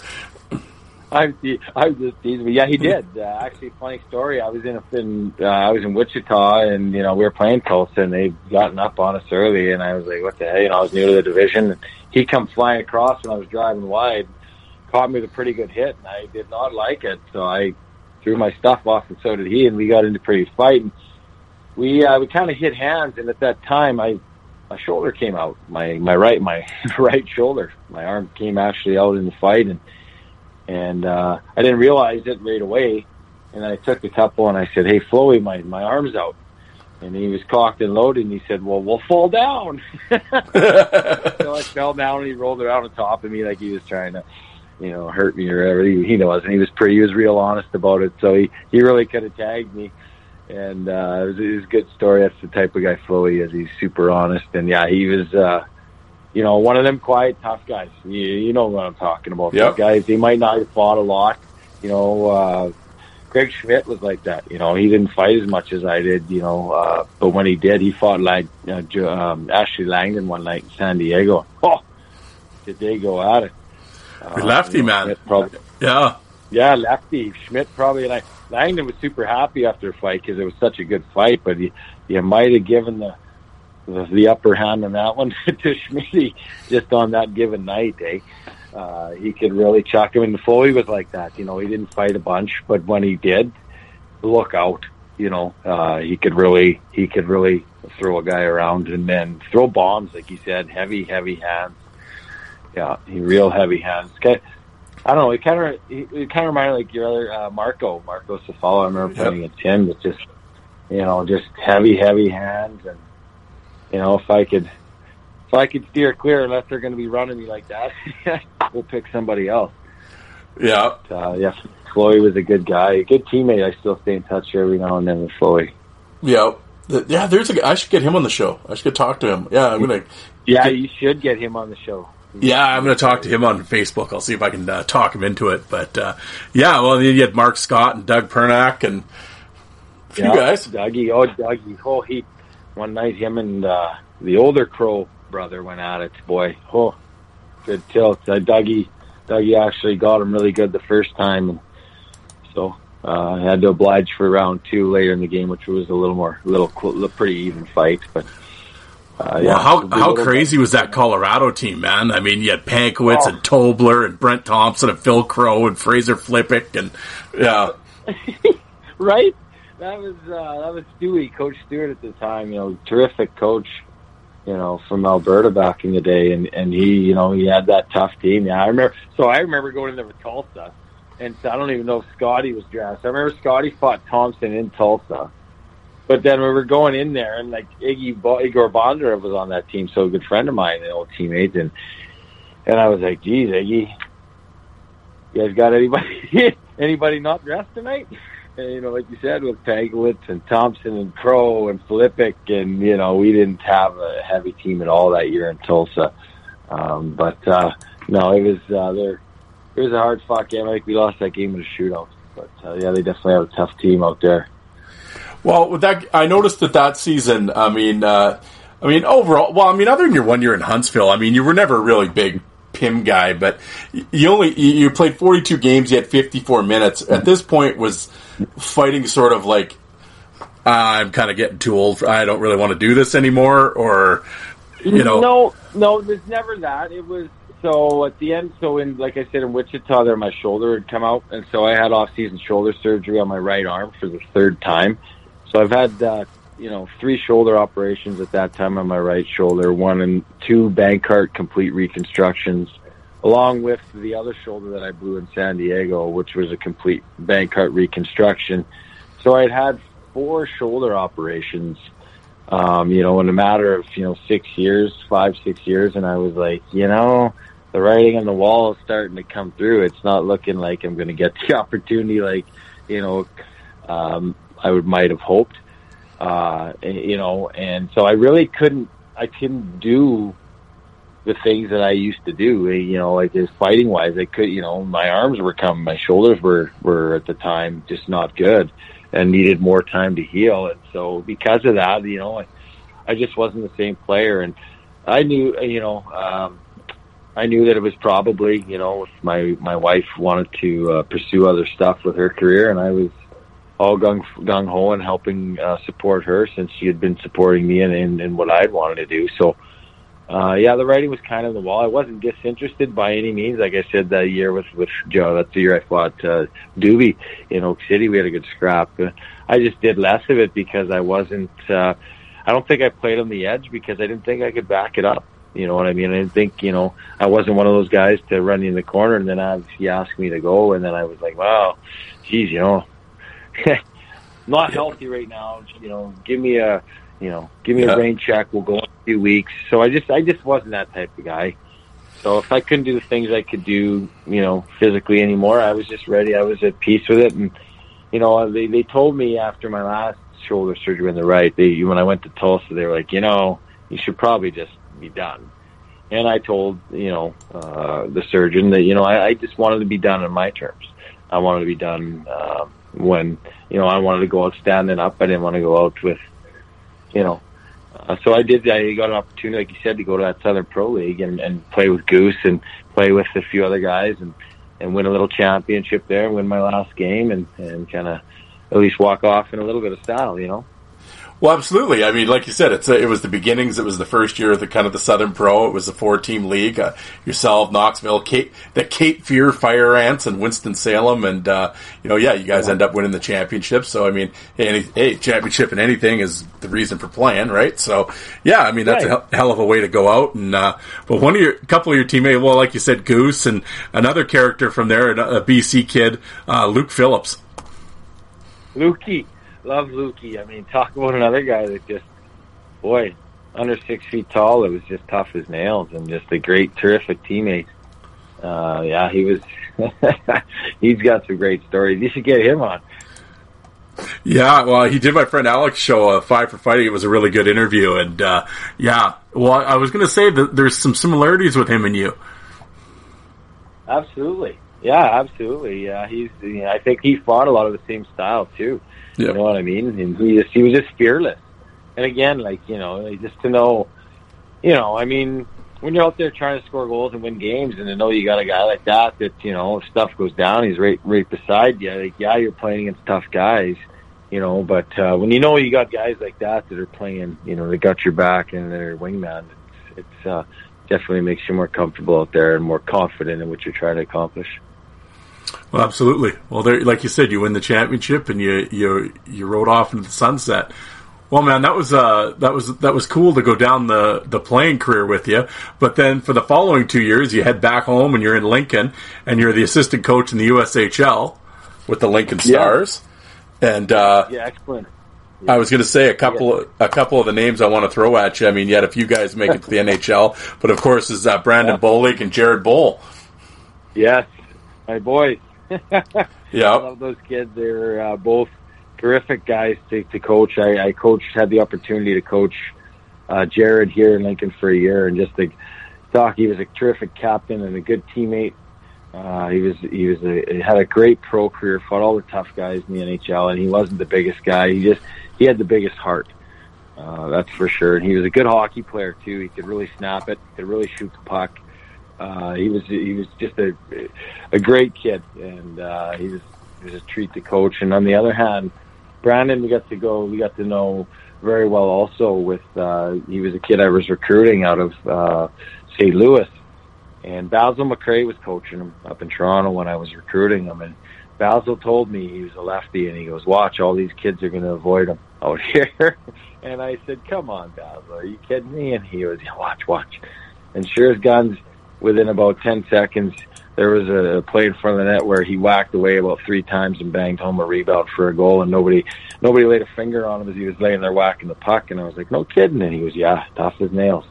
And so we got to know we we drafted Brandon and got to got him here in Lincoln, and he had a real nice junior career and tried the college ranks for a little bit, but he was more of a pro style player, obviously, and what a career he had, winning himself a cup in, in Chicago, and he was just a terrific kid, a St. Louis guy. My my boys go back now to his home rink in, in St. Pete's, which is uh, in St. Louis, and I send him send him text messages every now and then with his picture hanging in the rink, and uh, he's just a terrific kid, and and uh, I wish him well. I, he's doing really well right now in his post hockey career. yeah. When you when you see guys like that, I mean, um, you know, he was. He, but a guy like Jared Boll, for instance, I mean, you know, he went on and, you know, of course, from from you guys, he went to the uh, um, To the O. know, up to the OHL. um, um, did you see it in him? Like that? Did you see that he was going to have a? I mean, it's always hard to say, oh, this guy's going to play 600 games in the NHL. But I mean, just in terms of that role as an enforcer, did you see that out of him? You know, I don't know that. You know, as an enforcer, I don't know if we saw that role. I think you saw more of like a, a you know, a middleweight role, like a guy that was. But he was, you know, he was the toughest guy I, I thought in the league when he played in the USHL. And when he, he was in Plymouth, he would call me every now and then. And uh, I remember he called after he lost his first fight up there, and and he was like, "Yeah, I kind of took my lunch tonight." And I was like, "You know what, buddy? That doesn't happen very often, and you know, you just learn from it." And and he was just such a you know, after I, I think once he went on to Plymouth, and you saw how good he was doing there, and like some of the guys he was taking on there, you were like, "Geez, you know, he's even tougher than we thought he was." He was almost like Gumby though, like the way he could contort his body, you know, to get his arm out of a hold or to sneak it out of the jersey or to, you know, he'd be pinned against the glass and he'd sneak out of it. He was just a, a, a long, slender, strong fella and just a real dynamic dynamic hockey player. He was, he's, you know, he was uh, a better hockey player than I think he may have even had a chance to show when he was in the league. Did you ever watch a fight and when he did did a move, you're like, yeah, I showed him that. That's the old Derek Reynolds special. Did you ever say that to anybody? Uh, I, well, I don't know. Like, uh, yeah, I might have said that. You know, I, I might have. I might have said that to you know some of those guys that hey I pointed out to them the importance of when you're uh, in it with somebody like Boogaard who's got you by seven inches, you can't grab them by the front of the collar and stand back, you might want to grab a little bit lower down on the arm there so you don't get strung out. But yeah, I, you know, we did go over a lot of things, you know, and, and, you know, I was just passing down stuff that I was taught by, you know, Of course. the guys I met earlier, like, you know, Trevor Converse or, uh, you know, some of the guys I played with uh, that were older than me, you know, Chris Morgan or Dwayne Vandale, guys I played with when I was super young, Wade Belak and, and Schmitty. We used to have those cage rages Yeah. after practice, you know, drop one glove and we would, you know, and that's how we learned, uh, you know, to grab or, you know, how to survive. And, and um, yeah, it was just a different, different time. Well, you got to you, pa- you pass it down, right? And it just uh, Yeah. yeah. And I, and I guarantee Jared Boll probably showed somebody, right? So, Oh yeah, for sure. yep. No, absolutely. You know he did. You know, and too, uh, there was one. Uh, I guess there was uh, uh, a little lefty move. I, I showed. I showed uh, Brandon. I don't know if he ever moved. I think he used it one time, and I might have mentioned something when the when he was playing in Calgary. ah, there you go. fighting. Yeah, yeah. It was uh, it was pretty neat. I think I was watching with my boy. So it was just it was just my boy and I. Nobody else. Um, well, just uh, just to kind of wrap it up. Well, we'll come full circle. I mean, so as you're coaching there, I was going to ask you, uh, you know, one final question. When you're, you know, you're down there working in the USHL for those couple years, you know, it had been ten years removed since you had been playing there. How had the league changed? Well, we got more high? It definitely changed. You know, we, we had a few NHLers play uh, when when we were in the leagues. Guys who went on to win cups, like Mark Eaton, uh, who was in Waterloo at the time.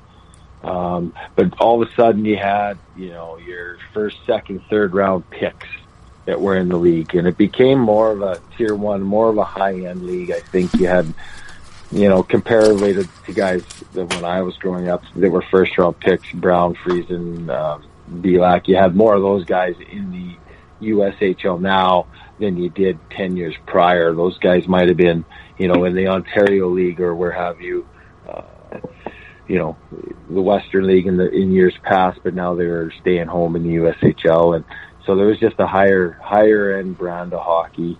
Uh, it's a real good league right now. You, you know, 90, 99% of those kids go division one college. Uh, most of them have scholarships before they even step on the ice as a USHL player. I would bet uh, like half of them. Um, so it's a, it's a good league, and it just the difference was that it was just much more high end. Uh, we had we had some good players. Don't get me wrong, uh, but just we we didn't have a whole lot of first round draft picks. Yeah, well, when you go to the games now and you're kind of sitting there watching, do you ever do you ever have the back in the day moment? But or uh, is it kind of like uh, it's a little too quick for me? Oh no, I I was back in the day moment, absolutely. Yeah, Uh, yeah, you know, because back in the day, I mean, you know, guys like us, you know, I, at my size, you know, I'd be flying down the wing and you get hooked all the way down the ice trying to get free, even though you had to step on a guy, you know. So there's certain things. Good players are good players whenever they're playing against their peers, and Yeah. when the rules are all, you know, uniform. And I, I, I would have liked to have a chance to play in today's game. I'm happy to see my boys grow up in today's game. Um, they have to make sure they keep fighting in the game so that it remains policed by the players. Um, but at the same time, you know, I do, you know, I do think I might have had an extra goal or two, you know, playing at today's rules. oh, I'd say so. Yeah. Well, I was going to. Well, you listen. You listened to the Jumba interview, right? Oh yeah. Yeah. Well, when he was talking that he was glad he played when he did, like he liked the hooking and holding and everything and slowing it up and all that. Did you do you agree with that, or would you rather have it the new the with without center ice and stuff? Oh, I, I, you know what? I just, I like do. I also like the the way that we played it. Uh, I didn't mind it. I mean, that's all I knew. Uh, Yeah. I think that today it's tougher to play defense. I think you know they they don't you know things that were good defensive plays like you know when a guy's body position on you, but you quickly lift their stick from behind to take a puck. I mean, there's many times today where just because based on their body position, you know that's a penalty. But you know, part of the skill of hockey is the way you handle that stick. And so if you're beat, but you can still legally lift the stick and take a puck, I don't know, you know. So yeah, I, I think today's game can be a lot more frustrating, a lot more built on special teams. Um, so I was pretty happy with the era we got to play in. You know, I had no regrets or no qualms about it at all. Excellent. Well, there we go. There's the uh, the story from Battleford to uh, from Battleford to Lincoln, and a few stops in between. That was uh, that was a hell of a ride, man. I really, I definitely uh, appreciate you coming on the show today, and and uh, for the last couple days, taking up your I've taken up your weekend uh, telling stories. I really appreciate it. Yeah, well, I really appreciate uh, you having me on. Like we said, we've, we've listened to a number of episodes, and uh, it's just that we really appreciate what you're doing, and and I feel really honored to come and share the story. I was just very fortunate, like I said, to have a number of of really good teammates and really good coaches over the year, and uh, to this day, those are those are my best friends, and uh, and uh, I appreciate you uh, having me come on and share it with you. Well, it was my pleasure. Is all mine, and uh, yeah, I might have to tap the uh, Derek Reynolds uh, uh, cell phone contacts. We might have to get a few guys on here telling stories. Maybe they got some I Reynolds think- stories they can tell. Yeah. That's a good one, a good idea. all right, man. Well, I'll let you go, but uh, thank you very much again. I very much appreciate it. Yeah, you too, Darren. Take care. We'll uh, I'll save your number and we'll be in touch. Absolutely. Thanks, Derek. Appreciate it. Take care. You bet, buddy. Take care. Bye bye bye.